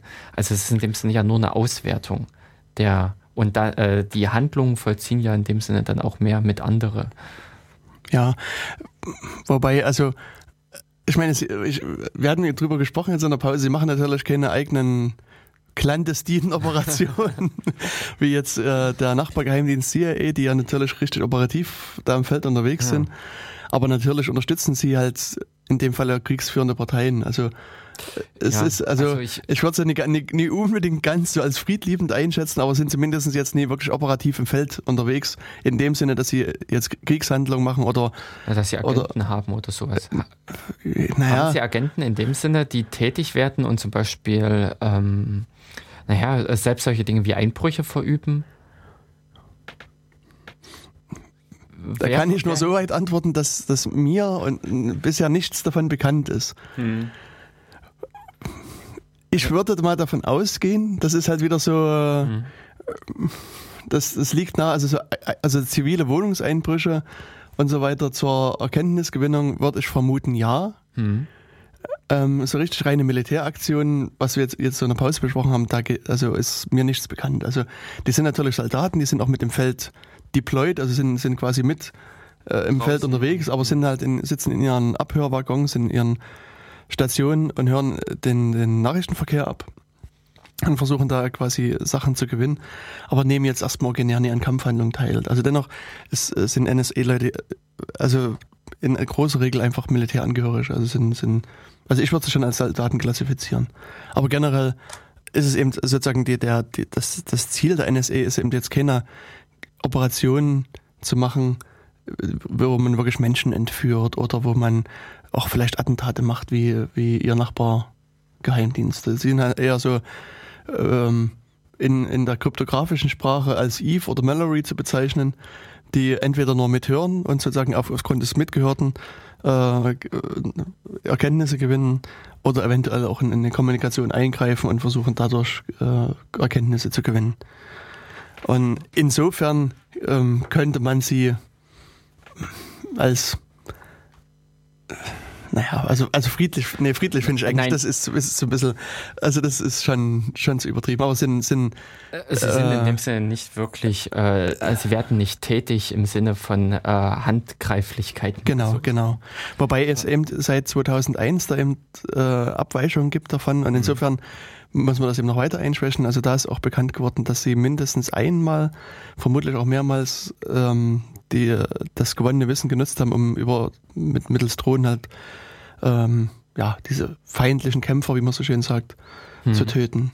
Und ja, das insofern äh, könnte man sagen, sie, sie sind so an der Grenze gerade doch solche Aktionen durchzuführen. Aber mhm. was bisher bekannt geworden sind, ist, ist, ist so eine Handvoll, also ein bis, bis wenige von solchen äh, Drohnenangriffen, die mhm. wirklich direkt aus der NSA rausgesteuert worden mhm. sind. Ja, aber ja. wie gesagt, das, das Ziel und Zweck ist eher Abhören und Gewinnung von Informationen aus Abhörmaßnahmen. Also das, was ich schon angesprochen habe, dieses Thema, was, also die alte Bezeichnung ist Communication Intelligence, COMINT oder Signal mhm. Intelligence, mhm. SIGINT mhm. oder halt, also es gibt halt ganz verschiedene. Es gibt also ELINT, das hat für die noch eine Rolle gespielt, Electronics Intelligence. Mhm. Und ähm, ja, es, also zum Beispiel, also ich, da würde ich eher sagen, CIA zum Beispiel ist jemand, der auf HUMINT spezialisiert mhm. ist. Human Intelligence, das heißt, ja. sie äh, gehen raus auf die Straße, unterhalten sich mit Leuten oder wie sie so sagen, machen erweiterte Befragung. also zu gut Deutsch wird dann halt versucht, äh, ein paar Instrumente da ja. äh, anzulegen. Ja. Beziehungsweise, ich meine, heutzutage macht man das ja über Chemie. Über, in der Chemie oder über das Wasser, Waterboarding oder ähm, Stress unter Stress setzen mit viel Licht und kein mhm. Schlaf und so weiter. Also ähm, sowas. Und eine Sache, die noch also halbwegs neu ist, um mit den Worten unserer Kanzlerin zu sprechen, Neuland. das ist ja irgendwie das Mem, was sich gestern das rausgebildet hat. Das Internet ist Neuland im Jahre 2013. Ähm, also, ja, was in dem Sinne auch eher neu ist, ist äh, diese äh, Open Source Intelligence. Äh, und zwar nicht Open Source jetzt in, in, unserem Sinne, dass man jetzt das äh, wie freie Software oder, oder äh, sowas betrachtet, sondern also wirklich offene Quellen anzapfen. Also im klassischen Falle mhm. ähm, äh, zu Facebook gehen und dort rum, also wirklich, aber offiziell sich da quasi einloggen mhm. und dann die Freunde-Profile durchklicken oder bei Google suchen oder bei Twitter und was weiß der Teufel alles. Und es wird natürlich auch alles nie, nie per Hand gemacht, sondern gibt es halt Tools. Also ich mein, kann mich noch erinnern, ähm, dass wir vor vielen Jahren, also eines dieser toten Pferde, die wir hier als Luke Jena mal angehäuft haben, heißt Wolfgang. Jörg lacht, Jörg weiß, was ich meine. Ähm, Wolfgang war eigentlich genau das, das Ding, so Open Source Intelligence zu machen, weil er hatten so die Idee, dass man mal, mal sozusagen zeigen will, was man mit, mit Mitteln, mit öffentlichen Mitteln machen kann. Das heißt, man, die Idee ist, man gibt, hat eine Software, gibt da meinetwegen einen Namen ein und die Software geht eben jetzt meinetwegen zum Telefonbuch, sucht da einen Telefonbucheintrag. Sie geht zu Facebook, lädt sich das Profil runter. Sie geht zu Google Plus, zu Twitter, zu genau. was weiß ich, allen also das Quellen. Das ja so in damaligen Zeit, zu denen, als das Pferd noch lebte, gab es ja gar nicht, äh, ja, ja. kein Facebook. Genau. Aber äh, schon beginnt einfach mit Google hm. und äh, sich dort Informationen über die Person versuchen zu bekommen und natürlich eben das Interessante wäre gewesen, äh, diese Informationen auch untereinander zu verknüpfen. Genau. Das heißt, als wenn ich den Telefonbucheintrag gefunden habe und habe die Straßenangabe zum Beispiel, dass ich dann auch wiederum bei Google nochmal nach der Straße suche und ähnliches. Genau. Also wirklich sozusagen mit öffentlichen Informationen so viel wie möglich über ein Ziel rauszubekommen. Mhm. Das war damals so die Idee, aber wie gesagt, das ist eines der, der toten Pferde, die sich da auf dem Friedhof stapeln. und es, ist, es, es gibt ein bisschen Code gibt's dazu, glaube ja, ich.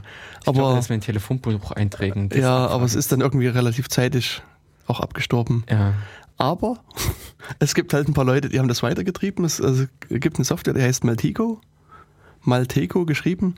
Und die macht halt genau das. Da kann man halt also da kann, und, und die macht halt ganz verschiedene Sachen. Und das ist, also eigentlich kann man nie empfehlen, die Software überhaupt zu bedienen, weil also dann, dann fällt einem wirklich, also so das, was man vielleicht immer mal theoretisiert, was man sozusagen vom Datenschutzbeauftragten hört, dass die Firmen alles über einen rauskriegen. Und dieses und jenes sieht man da quasi live. Und dann, ja. also und, und ich, da, da läuft einem dann wirklich so kalt den Rücken runter, was die Software sozusagen innerhalb von, von wenigen Sekunden da raus extrahieren kann.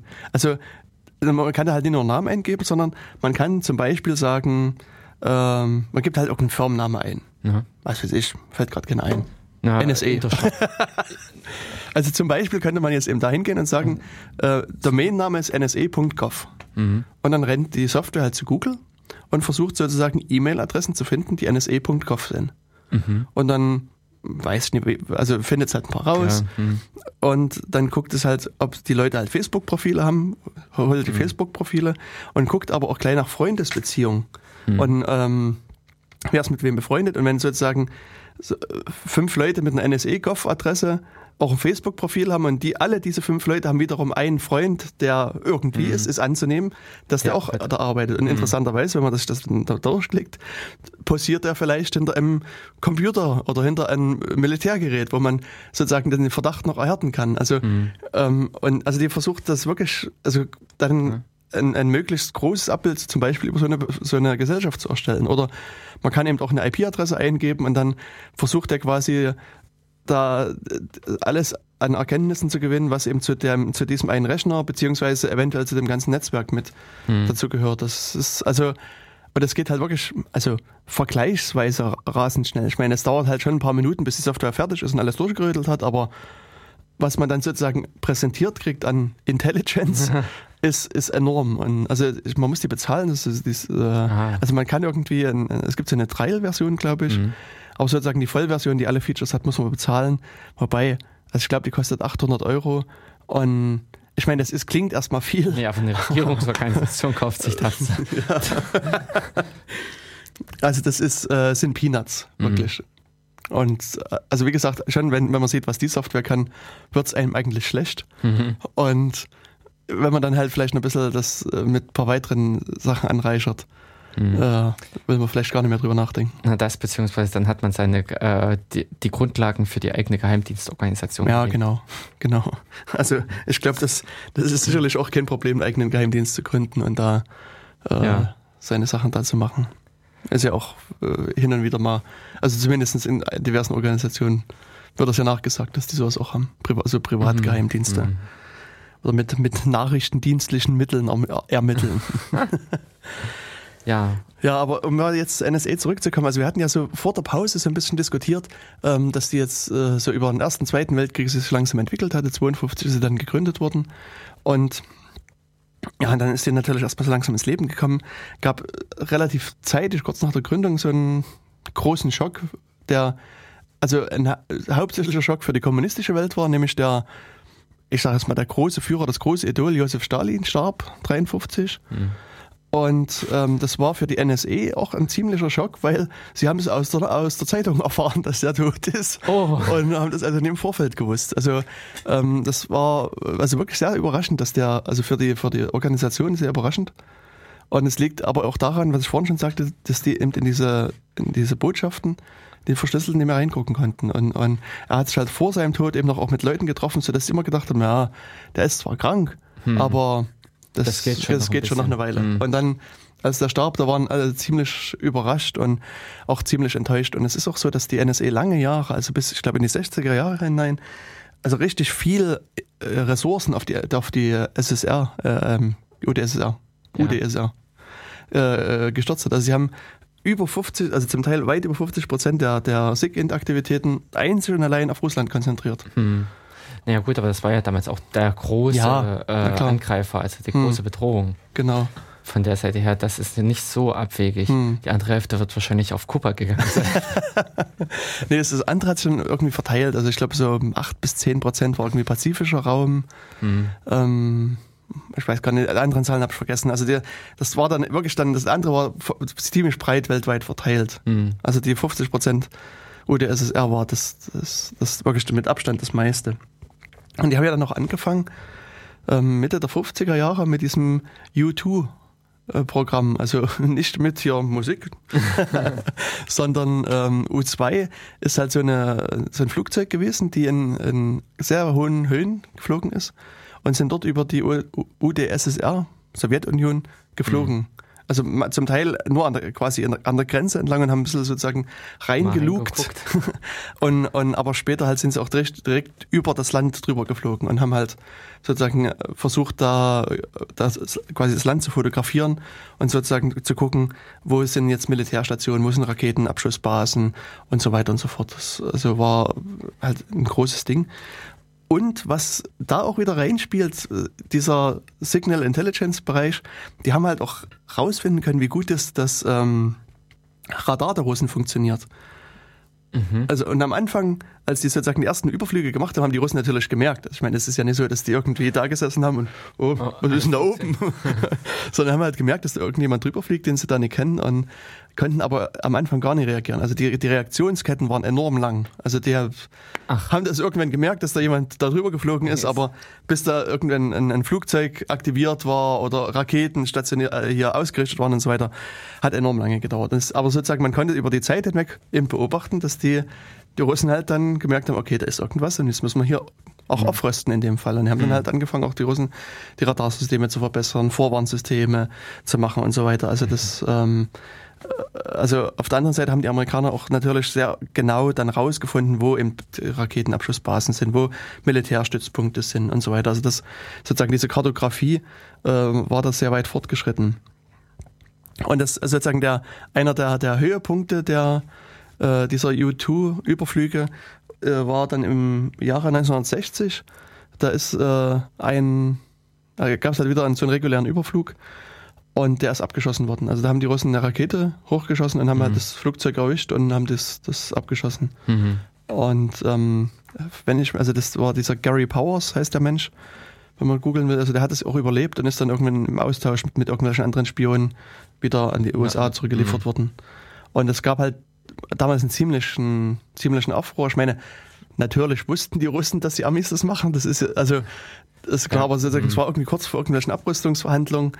Und ähm, das hat damals irgendein Khrushchev auch gleich benutzt, um hier ein bisschen mhm. quasi auch Propaganda zu machen. Mhm. Und ähm, aber das, also diese Überflüge haben die Amerikaner auch lange, lange Zeit noch gemacht. Und ähm, entweder halt wirklich im Grenzbereich und haben dann versucht, so ein bisschen ins Land reinzugucken, oder haben halt wirklich Überflüge gemacht. Also auch über die DDR hat mir jemand erzählt, äh, da wussten auch die DDR-Einheiten, dass es da, da, diese Überflüge hier gibt. Ja, das, beziehungsweise es kam doch dann einfach Satelliten. Also unbemannte Beobachtungsobjekte. Ja, das kam dann auch also, später. Also ich glaube, so in, in, in 60er Jahren dann mh. hat die NSE dann angefangen, Satelliten in den Weltraum zu schießen. Ja. Also ja, und dann erübrigten sich dann langsam die Flüge. Ja, das kannst du ja dann auch bald gar nicht mehr verhindern. Nee. Also nee. Hm. Ich meine, auch die Chinesen haben ja dann Satelliten hochgeschossen. Und also ich meine, jeder überwacht ja jeden. Im Grunde genommen wird es reichen, einen hochzuschicken und die tauschen sich die Bilder aus. Das ist auch ein standardisiertes Datenformat. Ja, genau. XML natürlich. ja. Ja, also das, das war halt wirklich so nochmal so ein großer äh, also Punkt, der, also so ein großer mhm. Einschnittspunkt.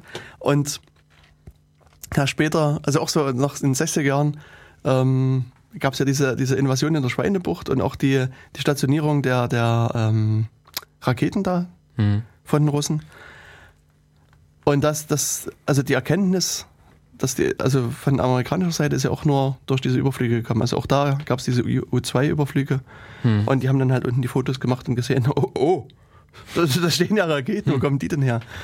Wobei, also auch da muss man sagen, dass es auch hier sozusagen schon im Vorfeld eindeutige Anzeichen gab, dass da irgendwas ist. Also die, hm. die, äh, man hat halt gesehen, dass irgendwelche russischen Schiffe da auslaufen und, und kommen wir jetzt wieder so ein bisschen in diesem SIG-Int-Bereich. Also man mhm. hat die Schiffe halt beobachtet und man kann ungefähr den Tiefgang des Schiff, also über den Tiefgang abschätzen, was das Schiff oder wie viel das Schiff geladen hat. Mhm. Und, und die Schiffe wiederum müssen an diversen Meerengen deklarieren, wie viel geladen ist und wie, wie hoch der Tief, also wie, wie, was sie, was sie drin haben und so weiter an Gewicht. Und, und die russischen Schiffe haben zu wenig angegeben. Also zu wenig, als sie offensichtlich geladen haben und da war klar, dass da irgendwas mehr dahinter steckt. Und, mhm. und das haben natürlich die Amerikaner dann auch, auch beobachtet und ähm, haben dann auch hier Abhör, in dem Fall ein Schiff, ein Abhörschiff, dann nach, nach Kuba geschickt, diese USS mhm. Oxford. Und die ist dann quasi vor kubanischen Gewässern also wirklich mit fünf Knoten pro Stunde hin und her gefahren und hat dann ihre großen Ohren nach Kuba reingehalten und versucht da irgendwas äh, an äh, Erkenntnissen zu gewinnen. Die haben natürlich geahnt, was da passiert. Und dennoch waren sie, glaube ich, über den, den, die zeitliche Ausmaß. Enge, so. also über das Ausmaß genau, dann überrascht. Also sozusagen die ersten wirklich ordentlichen Bilder hatten, hm. waren die, die Russen halt wesentlich schneller und, und weiter vorangeschritten, als, als sie das Erwartet. dachten. Hm. Und also das, ja, das war halt auch irgendwie, also liest es schön, dass da sozusagen nach offiziellen Angaben kommen halt russische Landarbeiter nach Kuba, um die Kubaner zu unterstützen. Mhm. Und dann haben eben die, die Amerikaner wiederum die Kubaner interviewt, also es sind halt irgendwelche Leute, die, die, zu denen sie halt Kontakt hatten und die, die Landarbeiter hatten alle sehr kurz geschnittene Haare, haben sich in militärischen Schritt, Stechschritt quasi durchs Land bewegt. Das war also nie unbedingt der typische Bauer. ja. Ähm, ja, also das ist auch nochmal so ein, äh, ein Ding gewesen, wo äh, dann es langsam angefangen hat, das so, so eine Erfolgsgeschichte zu beginnen. Also, und das setzt sich dann natürlich im, also gerade zu Vietnam-Zeiten enorm fort. Also dort hat sozusagen ähm, die NSA sehr gut gezeigt, was sie eigentlich kann, was ihre SIG-Aktivitäten können. Also das ist eben, was ich vorhin schon sagte mit der TED-Offensive. Und die hatten halt im Vorfeld schon äh, Abhörposten da installiert und, und konnten dann halt auch relativ gut mithören. Und also das, das, also dort hat man das erste Mal wirklich den, also diesen, den Wert der Agentur erkannt, mhm. aber auch schon vorher haben es die, die Präsidenten der NSA geschafft, hier also ordentlich an Geld äh, einzusammeln. Also die äh, ich hatte mir das ist eine rein über den Bundeshaushalt, also äh, über hm. Haushalt finanzierte genau. Organisation. Genau. Ja. Aha ich meine, bei der, bei der CIA erzählt man immer, dass sie halt so Schattenhaushalte haben, mhm. wo, also ich meine, gibt es ja diesen, diesen ähm, Iran-Contra-Skandal, mhm. auch in den 80er Jahren, wo eben auf der einen Seite hier Zeug verkauft, Zeug verkauft wurde mhm. und damit halt Waffen finanziert wurden.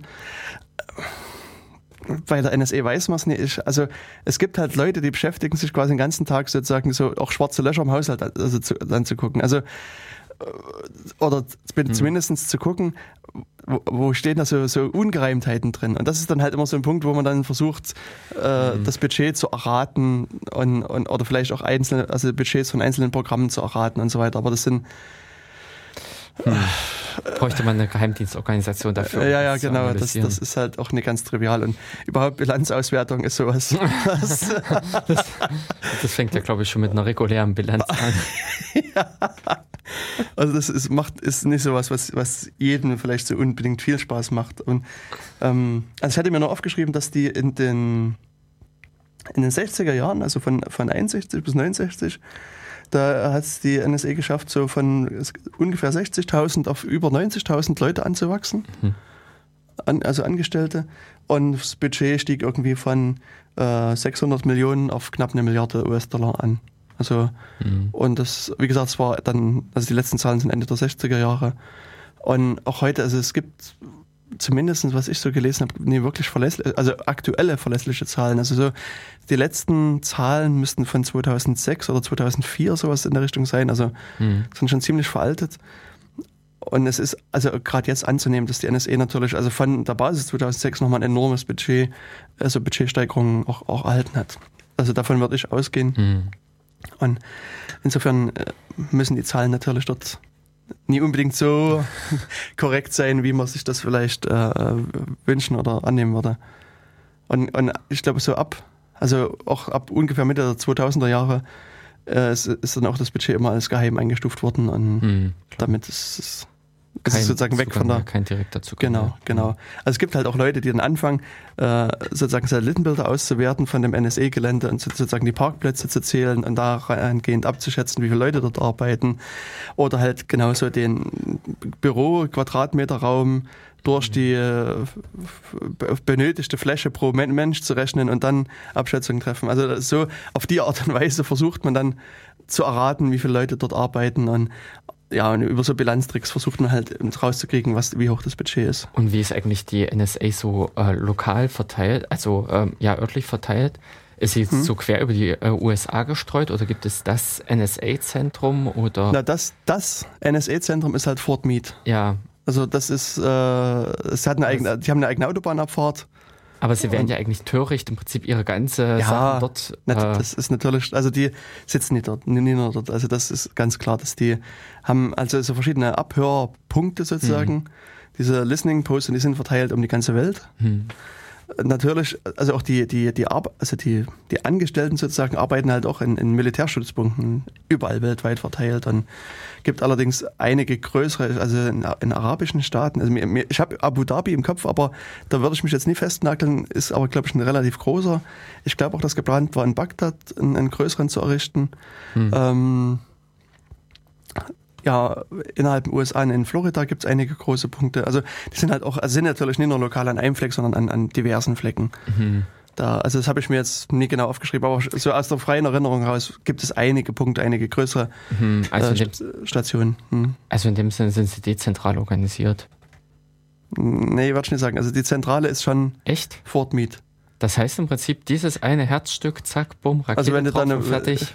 Dann, naja, das, das weiß ich nicht. Also vielleicht gibt es irgendwo noch einen geheimen Atombunker, wo äh, alle Leute sitzen, die an der Weltverschwörung ja. arbeiten oder so. Das, das, also ja. das weiß ich nicht. Aber äh, zumindestens was man jetzt öffentlich sieht und weiß, ist dort halt der zentrale Punkt. Und dort arbeiten mit Abstand auch die meisten Leute. Also da arbeitet mhm. das Gros der, der NSA-Angestellten. Mhm. Und inwieweit war jetzt eigentlich, das fiel mir jetzt zwischendurch ein, die NSA an diesen Ermittlungen bezüglich dem Irak, also dem Vorläufer oder die äh, Auswertung für den Irakkrieg? Äh, ähm, äh, ja, hm.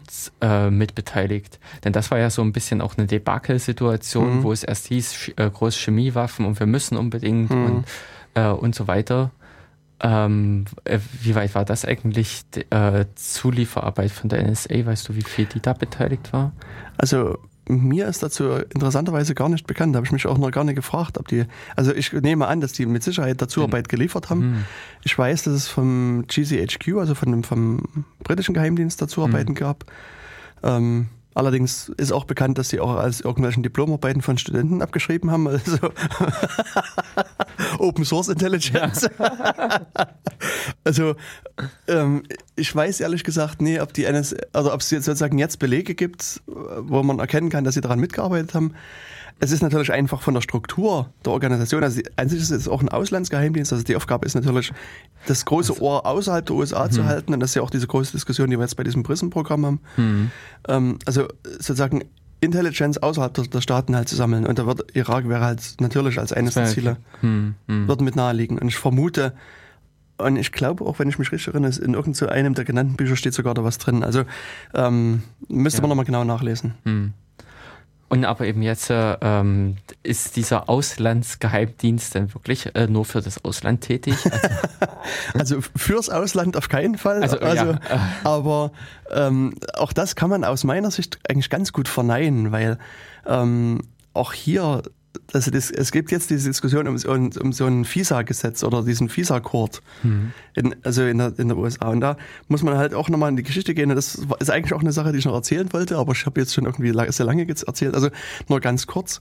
Es gab halt eben dieselbe Situation eigentlich wie nach dem Ersten Weltkrieg, stellte sich wieder nach dem Zweiten Weltkrieg, dass man auch da wieder gerne die Telegramme abhören wollte und, und ja. Äh, ein bisschen mehr lauschen wollte. Und ähm, und auch, also die, ziemlich direkt nach dem Zweiten Weltkrieg ist halt so eine neue Operation ans Leben gerufen worden, die heißt Operation Shamrock. Müsste man auch unter dem Titel bei Wikipedia vermutlich finden. Und, ähm, und da haben die sozusagen mit den diversen Telefongesellschaften zusammengearbeitet und haben gesagt, immer her damit. Ja, ja. Hier ist unser großer Korb, wir stellen euch den früh hier, hier rein, macht den mal voll, wir holen den dann ab. Also ja, übertrieben gesagt. Also mhm. es ist aber in der Tat so gewesen, dass immer nachts dann das äh, geliefert wurde und die haben dann eben versucht, das auszuwerten. Und dann später, als es dann mehr elektronisch wurde, haben sie es halt auch auf elektronischen Wege gemacht und das ging bis in die 70er Jahre. Also Anfang, also ich glaube ziemlich genau 1970 gab es so die ersten Berichte, dass es da irgendwas gibt und ähm, ich glaube so also 74 oder 75 dann äh, mhm. wurde es dann halt auch ein ziemlich großer Skandal. Also das, äh, weil eben da auch äh, erwiesenermaßen die Inländer abgehört haben, was sie eben nicht dürfen. Also und da gab es also große Diskussionen, gab eine Ermittlungskommission, also die, die sogenannte Church Commission mhm. ist da eingesetzt worden, die halt Leute befragt hat. Und eigentlich hätte die auch die Leute hinter, hinter das Gitter bringen müssen. Da aber wahrscheinlich wieder andere Kräfte. Ja, das, ja. also ich kann nicht genau sagen aus meiner Erinnerung heraus, warum das jetzt nicht der Fall ist. Es ist auf jeden Fall so, dass es in diesem Radio Communication Act von 1912 gibt es Regelungen drin, dass sozusagen, wenn der, der Provider sozusagen die, diese, ich sage jetzt mal Privatsphäre, das steht halt so in dem Gesetz nicht drin, aber vom Sinn gemäß, Sinn, Sinngehalt her, die Privatsphäre der Kunden verletzt, dann ist er, macht er sich strafbar und hat ins Gefängnis zu gehen. Und es ist dann später nochmal ergänzt worden, dass sogar der, der Chef der äh, Kommunikationsanstalten auch mit ins Gefängnis gehen muss, wenn sowas rauskommt. Also, also der Telekom, also wenn jetzt sozusagen der Chef der Telekom sowas mitmachen würde, müsste der, wenn man das Gesetz ja, hier ja. anwürde, auch ins Gefängnis gehen. Hm. Auf welcher Basis liegt eigentlich dieses Gesetz? Also ist das in ähm, international, äh, ja? Nee, das ist ein, ein US-Gesetz. Ach, ein reines US-Gesetz. Reines US-Gesetz. Also das hat, ist nur okay. also. Kann in, braucht ähm, unser äh, René Obermann nee, nee, nee. Äh, in dem Sinne nicht zu befürchten. Na, na, gut, ich meine, es gibt ja wiederum, es gibt T-Systems USA. Ja.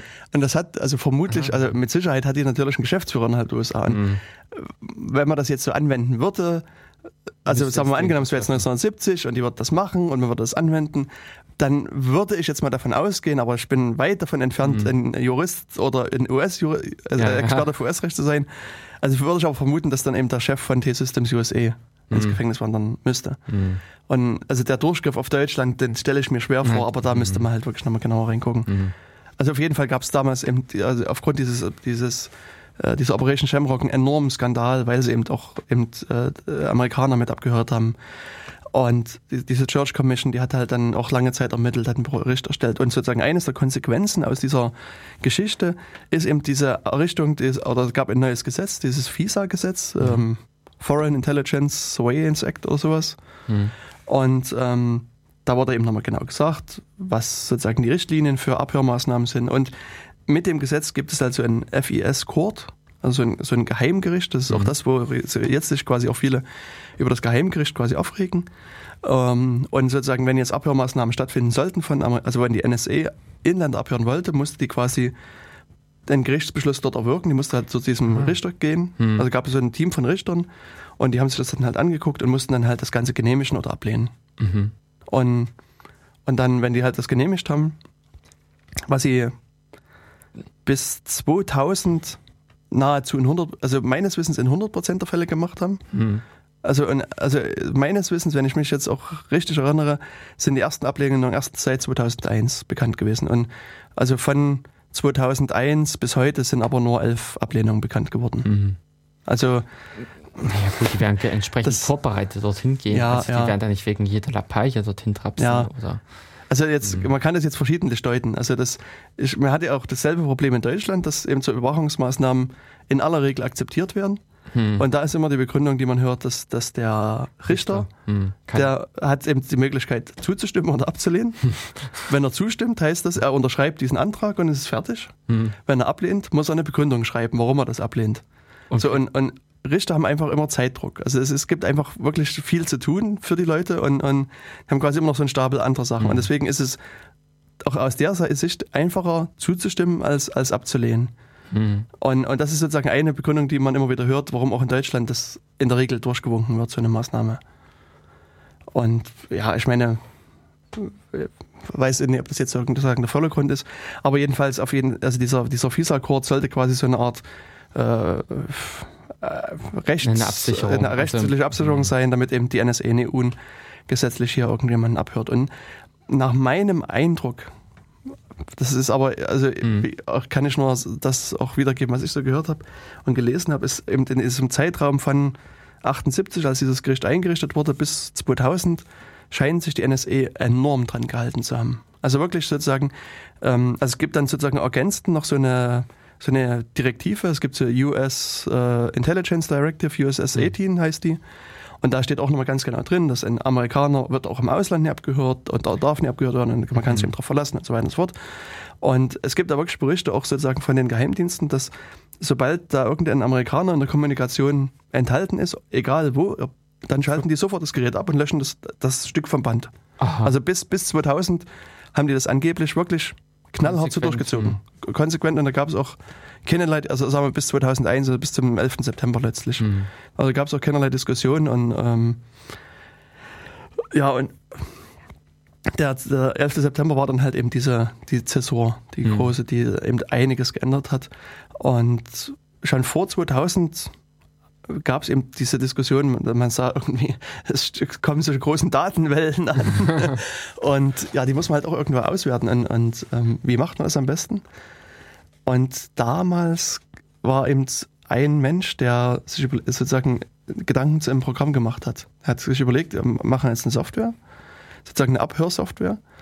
Und der hat versucht, sozusagen in die Software rein so eine ähm, Gesetz, so eine Grund, nee, Grundgesetz, so eine verfassungsmäßige Ordnung rein zu konstruieren sozusagen. Und also die, letztlich die Idee rein technisch ist einfach, dass die natürlich auch Gespräche abhören, auch zum Teil von Amerikanern, aber sozusagen die Gespräche werden erstmal verschlüsselt abgelegt. Mhm.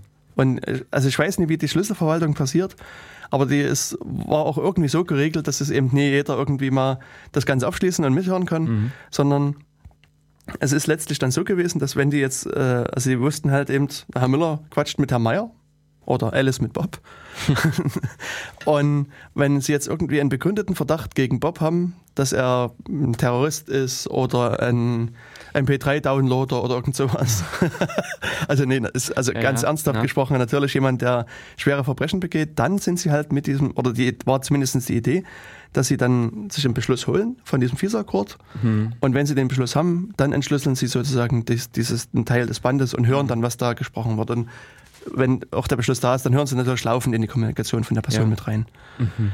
Und das ist sozusagen, ähm, also die Software läuft unter dem Namen SynThread. Mhm. Und wie gesagt, ist also so schon vor, ähm, vor 2001 entwickelt worden und hat also damals wohl um die 3 Millionen Dollar die Entwicklung gekostet. Mhm, das ist ja eigentlich preiswert. Ja.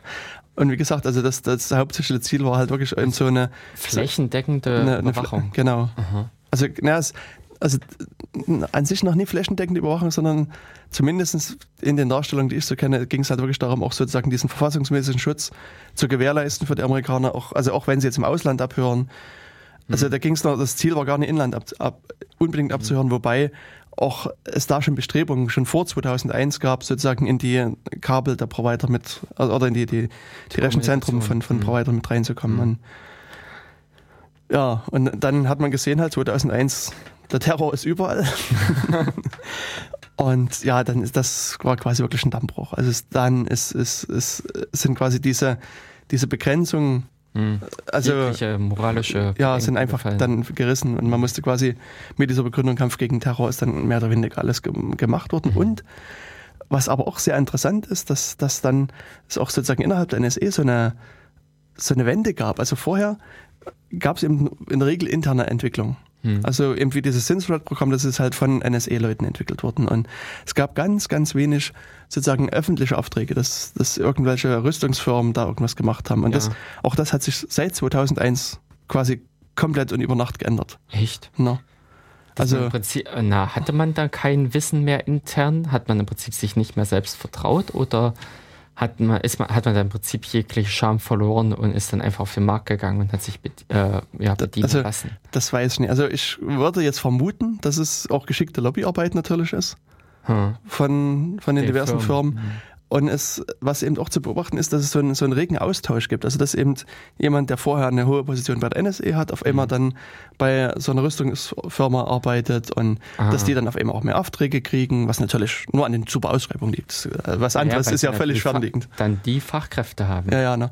Und also das ist wirklich zu beobachten, dass es da wirklich so einen so so ein Schwung gibt, dass Leute dann auf einmal von der Firma zu einer kommerziellen Firma quasi gehen, mhm. also von NSA nicht so woanders hin. Ähm, wenn ich mich richtig erinnere, geht aber das auch in, durchaus in die andere Richtung. Mhm. Dass sozusagen auch Firmen, also ist, was oft auch vorgekommen ist dann, dass NSA-Analysten, die haben bei der NSA gearbeitet und dann sind es halt meinetwegen hier, wie jetzt auch das, das eine, ich meine, ich weiß nicht, ob, ob äh, die Geschichte bei diesem Edward Snowden sich genauso abgespielt hat, aber vom, vom Ansatz her ist das Beispiel ähnlich.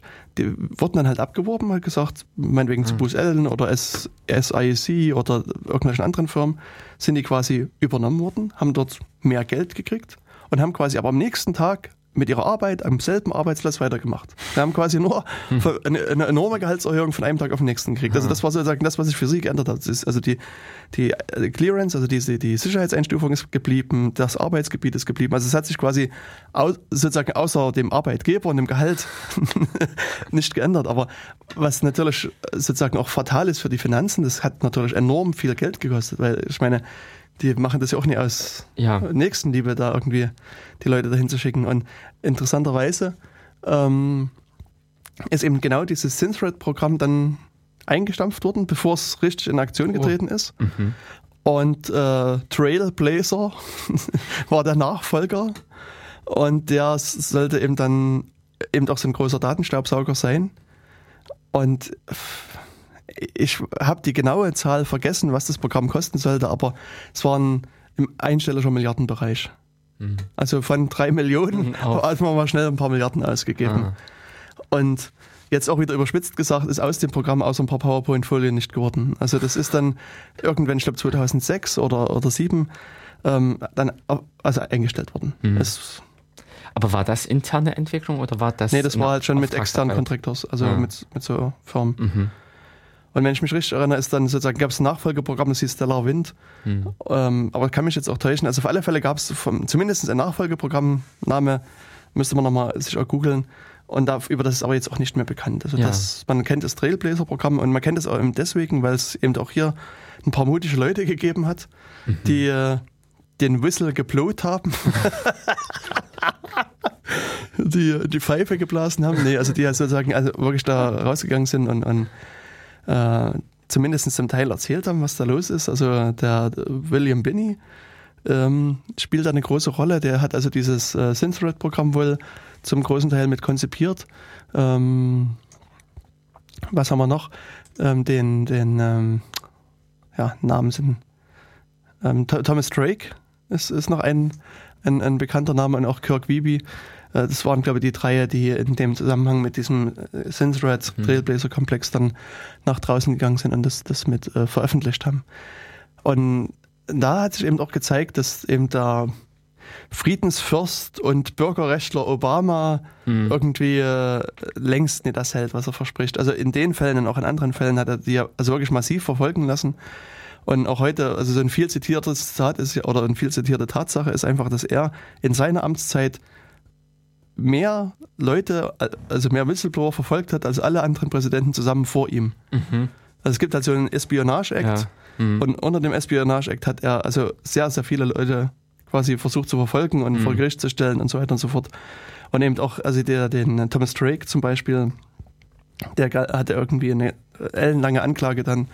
Und was er, also er hat interessanterweise gar keine Geheimnisse verraten, sondern er hat sich sozusagen in seinem Sinne korrekt verhalten und hat nur sozusagen diesen Missbrauch von Geldern angezeigt. Also er erst, also auch wirklich sozusagen ganz korrekt, also erst bei seinem Vorgesetzten, bei dem Vor Vorgesetzten, bei der sind ja ähm, Überprüfung, also sozusagen parlamentarische Kontrollkommission würde man in Deutschland sagen, das hat alles nicht funktioniert, dann ist er halt zur Presse gegangen und hat gesagt, hier, bum, bum, bum. Und die hat es dann natürlich veröffentlicht und, und sozusagen, das hat dann bei ihm dazu geführt, dass er, dass dann halt die, die Polizei eingeritten ist, die Wohnung durchsucht hat und dass er halt wirklich auch vor Gericht gestellt wurde und, und angeklagt wurde, eben auch unter diesem Espionage-Ding. Mhm.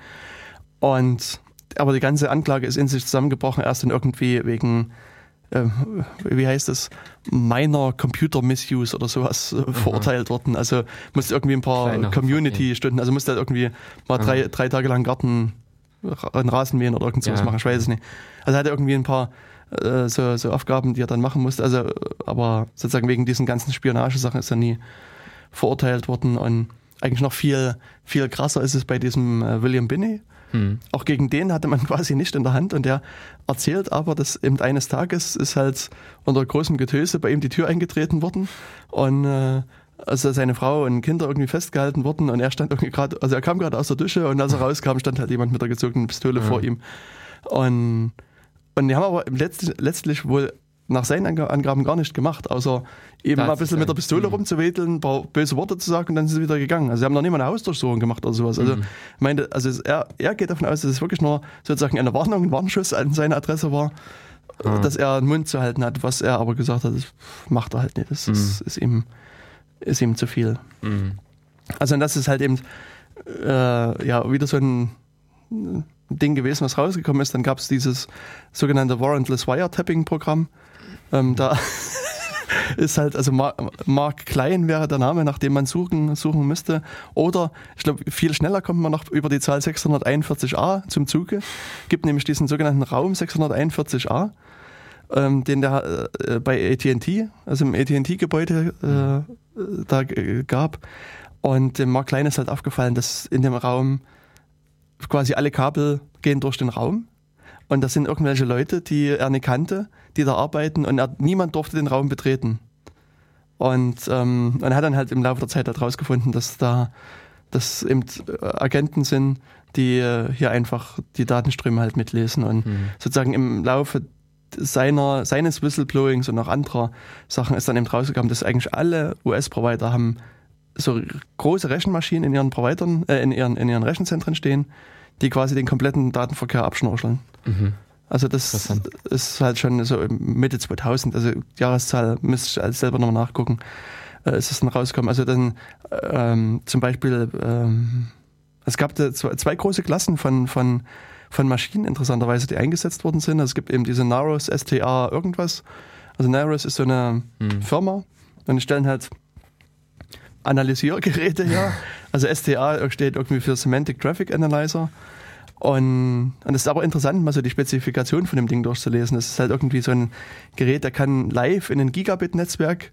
Mithören und aber nach komplizierten Regeln den Verkehr analysieren. Also das ist, also vor, ich weiß nicht, 10, 15 Jahren hat man mal gesagt, ja, und wenn man in das Mail das Wort Bombe reinschreibt, dann geht irgendwo ein rotes Licht an und, und, und so weiter oder irgendwie, äh, also irgendwelche Stichworte. Und das ist aber sozusagen für so ein, für das Gerät ist das also ganz primitiv. Das, das, die machen, also hat wirklich, also kann wirklich nach großen, komplexen Regeln in, in einen Provider äh, Traffic ja. halt reingucken und dann auch real-time sozusagen entscheiden, da ist was oder da ist nicht. Hm. Und, und das war also auch, also das, das gab auch große, große Diskussionen innerhalb der USA, als es rausgekommen ist, weil das ganz klar natürlich Inlandsüberwachung war. Ja. Natürlich alles der Terrorbekämpfung. Auch das, Im Grunde genommen das, was wir jetzt von den Behörden hören, hat man auch damals schon gehört. Das ist also jetzt keine, keine wesentliche Neuigkeit. Und ähm, was, äh, was wollte ich sagen? Ähm, ähm, ähm, Dass das Programm dann Ach so, ja. Nee, und, und also da gab es wohl auch innerhalb der US-Regierung enormen Streit, ob das wirklich verfassungskonform ist oder nicht. Und also da gibt es Geschichten. Und das ist, also wenn man das liest, also ich muss das mal dann auch verlinken, das liest sich wirklich wie ein Krimi. Da ist halt irgendwie der Albert Gonzales, der war halt zu Bush-Zeiten ähm, Justizminister. Und dessen Aufgabe war quasi diese Ermächtigung des Präsidenten, alle 90 Tage zu verlängern. Also immer alle 90 Tage ist quasi die NSA zu ihm gekommen und hat gesagt, wir brauchen für die nächsten 90 Tage jetzt wieder das Recht, die, die Geräte weiter zu bedienen. Mhm. Und wenn ich mich jetzt richtig erinnere, war es dann so, dass der ist irgendwann im Krankenhaus gelandet und sozusagen sein Stellvertreter, der war der Meinung, das ist nicht verfassungskonform und er kann das nicht unterschreiben, so in der Form. Mhm. Und, und, und, ähm, und es ist aber sozusagen formal war es so, dass er, also dieser Stellvertreter war in der Zeit Justizminister und der Justizminister, der im Krankenhaus war, war irgendwie kein Justizminister. Also wie gesagt, Juristen mögen mir verzeihen, ob meiner. Darstellung, das ist auch jetzt noch frei aus der Erinnerung. Und dann ist er wohl, also ist sozusagen der Gonzales sozusagen wieder von höherer Ach. Stelle als Justizminister umernannt worden. Dann haben die versucht sozusagen über mehr oder weniger eine Raserei durch Washington in, den, in, das, äh, Krankenhaus. in das Krankenhaus zu kommen, aber der Stellvertreter hat es irgendwie geschafft, eher da zu sein und hat auf den Gonzales eingeredet, dass zum einen er gerade kein Justizminister ist und zum anderen das sehr fragwürdig ist. Ja. Und äh, und dann sind die, die sind halt spät gekommen und sie mussten dann auch wieder abtreten. Also die haben die Unterschrift dann nie gekriegt. Und das war dann wirklich so, dass es über mehrere Tage, also, ja.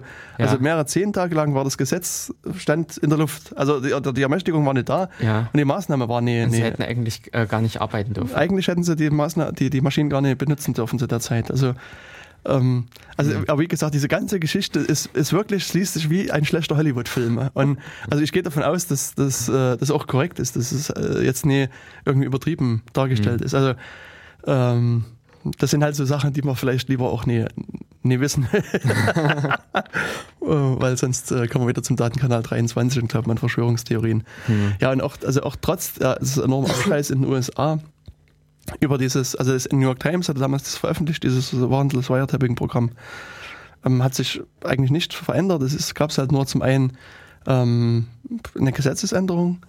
Ähm, ich weiß gar nicht, ob das auch in diesem FISA, also im zweiten FISA-Act quasi drin war oder ob das in einem Extragesetz nochmal verhandelt worden ist. Also auf jeden Fall wurde das dann quasi auch nochmal legitimiert und ja. auch im Jahre 2008 gab es eben diesen FISA AA, also den der FISA-Act von, von, oder FIS-Act, muss man korrekt sagen, von 78, hm. ist dann verlängert worden. Also das heißt FISA Amendment Act, Aha. dieses Gesetz. Und da äh, hat, hat sozusagen haben die Dienste nochmal weitreichende Befugnisse gekriegt. Also ähm, da ist quasi die ganze Inlandsschnüffelei erlaubt worden. Also ich glaube sogar, dass sie remote auf, auf Computer hier mitlesen Ach, dürfen. Und, und, also wirklich äh, umfassende Rechte haben die da mit diesem, mit diesem Gesetz auch gekriegt. Das hm. ist, ähm, also das ist jetzt auch was sehr, groß in der Diskussion, in der Kritik natürlich steht. Weil hm. Aber das ist natürlich interessant, also dass jetzt äh, in dem Sinne mit den doch äh, recht legal, äh, oder naja, sie haben ja doch eigentlich hm. versucht, sich schon eigentlich legal zu verhalten. Ja, na, sie haben das alles legalisieren lassen und oder dann jetzt, jetzt stehen sie auf dem Standpunkt, das war alles legal, was wir gemacht haben und wir wissen gar nicht, warum ihr euch überhaupt nee, aufregt. Ich meinte jetzt eher so zurückblickend so in die Anfangszeiten, hm. dass man eher aus einer Beobachterrolle heraus und Beobachten von äh, naja, einigermaßen zugänglichen Quellen äh, dann jetzt schon langsam so weit geht, dass einem das egal ist, ob man es darf oder nicht, und mhm. es einfach nur tut. Ja. Also so eine gewisse Verrohung oder eine Ver, mhm. äh, ja. Na, das ist halt eben zu beobachten. Also deswegen kann man auch nur sagen, man braucht halt letztlich wirkungsvolle demokratische, rechtsstaatliche Schranken, die halt auch so einen Geheimdienst in, in der Arbeit begrenzen. Und es ist auch, mhm. also was eben jetzt immer wieder gesagt wird, dass der derzeitige NSA-Chef, der Keith mhm. Alexander, mhm. ist eigentlich innerhalb der USA momentan der mächtigste Mann. Der hat, also das sind ja, die NSA sind ja Militäreinheiten und er ist nicht nur NSA-Chef, sondern eben gehört eben der ähm, CSS, also äh, Central Security Service oder irgend sowas, mhm. also und noch diverse andere Armeeeinheiten und sozusagen der Armeeverband, der ihm untersteht, ist der größte der Vereinigten Staaten momentan. Mhm. Und das, das äh, wird natürlich auch enorm kritisch gesehen. Habt ihr welche?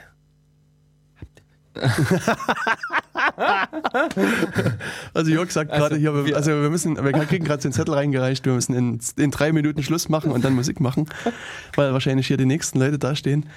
Ja, also auf jeden Fall ähm, lässt sich eben auch wirklich beobachten, das was du schon gesagt hast, dass, wenn man sozusagen sowas erlaubt und nie einschränkt und keine rechtsstaatlichen Schranken da irgendwo einbaut, dann wird das eben immer weiter auch missbraucht und, und ja. Ja, natürlich, das in dem Sinne, wenn die Möglichkeiten da sind, dann brauchst du nur noch darauf warten, bis im Prinzip derjenige kommt, der sie nutzt. Hm. Ähm, ja, äh, wir hatten ja anfangs schon, oder nee, umgekehrt vor der Sendung schon diskutiert gehabt, dass in den USA viele Geheimdienste äh, existieren. Mhm. Ähm, das andere wäre im Prinzip der CIA ähm, als andere äh, Geheimdienstorganisation mhm. in dem Sinne in den USA. Ähm, gibt es eigentlich noch andere, die sich so na nachrichtendienstlich äh, betätigen oder sowas? Also gibt es eigentlich die Konkurrenz innerhalb der USA, innerhalb des Bundes? Gute Frage. Nächste Frage. Ja. Also mir fällt gerade kein größerer ein. Es gibt sicherlich kleinere Einheiten, die genauso äh, Collection, also so, ja, so Nachrichtensammlungen machen und Aufbereitung. Aber ich denke einfach, dass die, die NSE in dem Falle so, so gut in, in, in dem Sinne ist, dass es sozusagen eine Konkurrenz oder eine Nachbarorganisation vergleichsweise schwer hat. Also mir ist jetzt kein, keine Organisation betracht, äh, bekannt, die ausschließlich auf demselben Gebiet arbeitet wie, wie die NSA. Hm. Okay, also ja, gut. Ja, äh, damit sind hm. wir eigentlich, glaube ich, ganz weit durch das Thema durch. Genau, also wir haben jetzt am Schluss doch mal ein bisschen beschleunigt. Ich meine, ich könnte noch einiges erzählen dazu. Ähm, aber äh, wir, wie gesagt, wir kriegen gerade hier so einen Zettel reingereicht. Wir sollen jetzt hm. bitte langsam Schluss machen, weil die nächsten gerne das Studio beziehen wollen. Und ja, ähm, ich habe jetzt hier auch nochmal ein Lied rausgesucht. Ähm, das könnten wir auch gleich starten. Also in einer Minute oder sowas. Dann passt das nämlich äh, äh, mit dem Abschluss dann. Ja, und dann äh, gleich, glaube ich, so als Ausblick auf die nächste Sendung, auf das kommende Mal wird es wahrscheinlich dann äh, fast regulär weitergehen. Also wir werden nicht mehr nicht äh, gleich an das Backup-Thema anknüpfen, sondern wahrscheinlich erst noch eine kleine andere ähm, interaktive Sendung gestalten wollen. Hm. Aber wie gesagt, nach der Erfahrung der letzten zwei Sendungen bin ich jetzt vorsichtig mit der Ankündigung. ähm, also lasst euch überraschen, guckt mal ein bisschen in unsere, auf unsere Webseite, lest den Twitter-Kanal so, mit. Ihr könnt noch verraten, wie die heißt. Äh, die Webseite heißt natürlich datenkanal.org. Der Twitter-Nutzer heißt auch Datenkanal. Der Identica bzw. Pump.io-Nutzer heißt Datenkanal.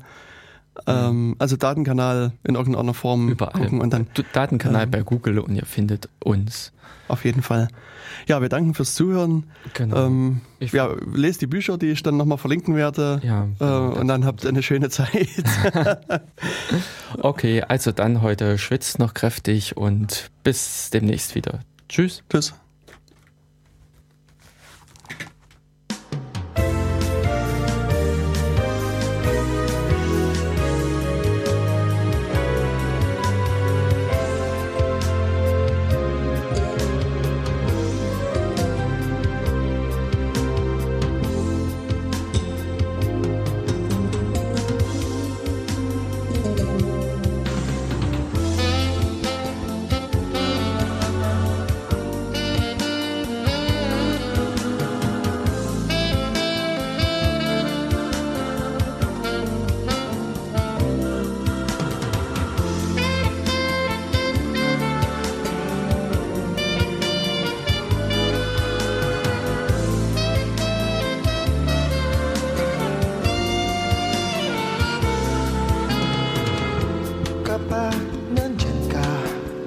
walang pangamba. Pagkat ika'y aking kasama Sa hirap at ginhawa at sa habang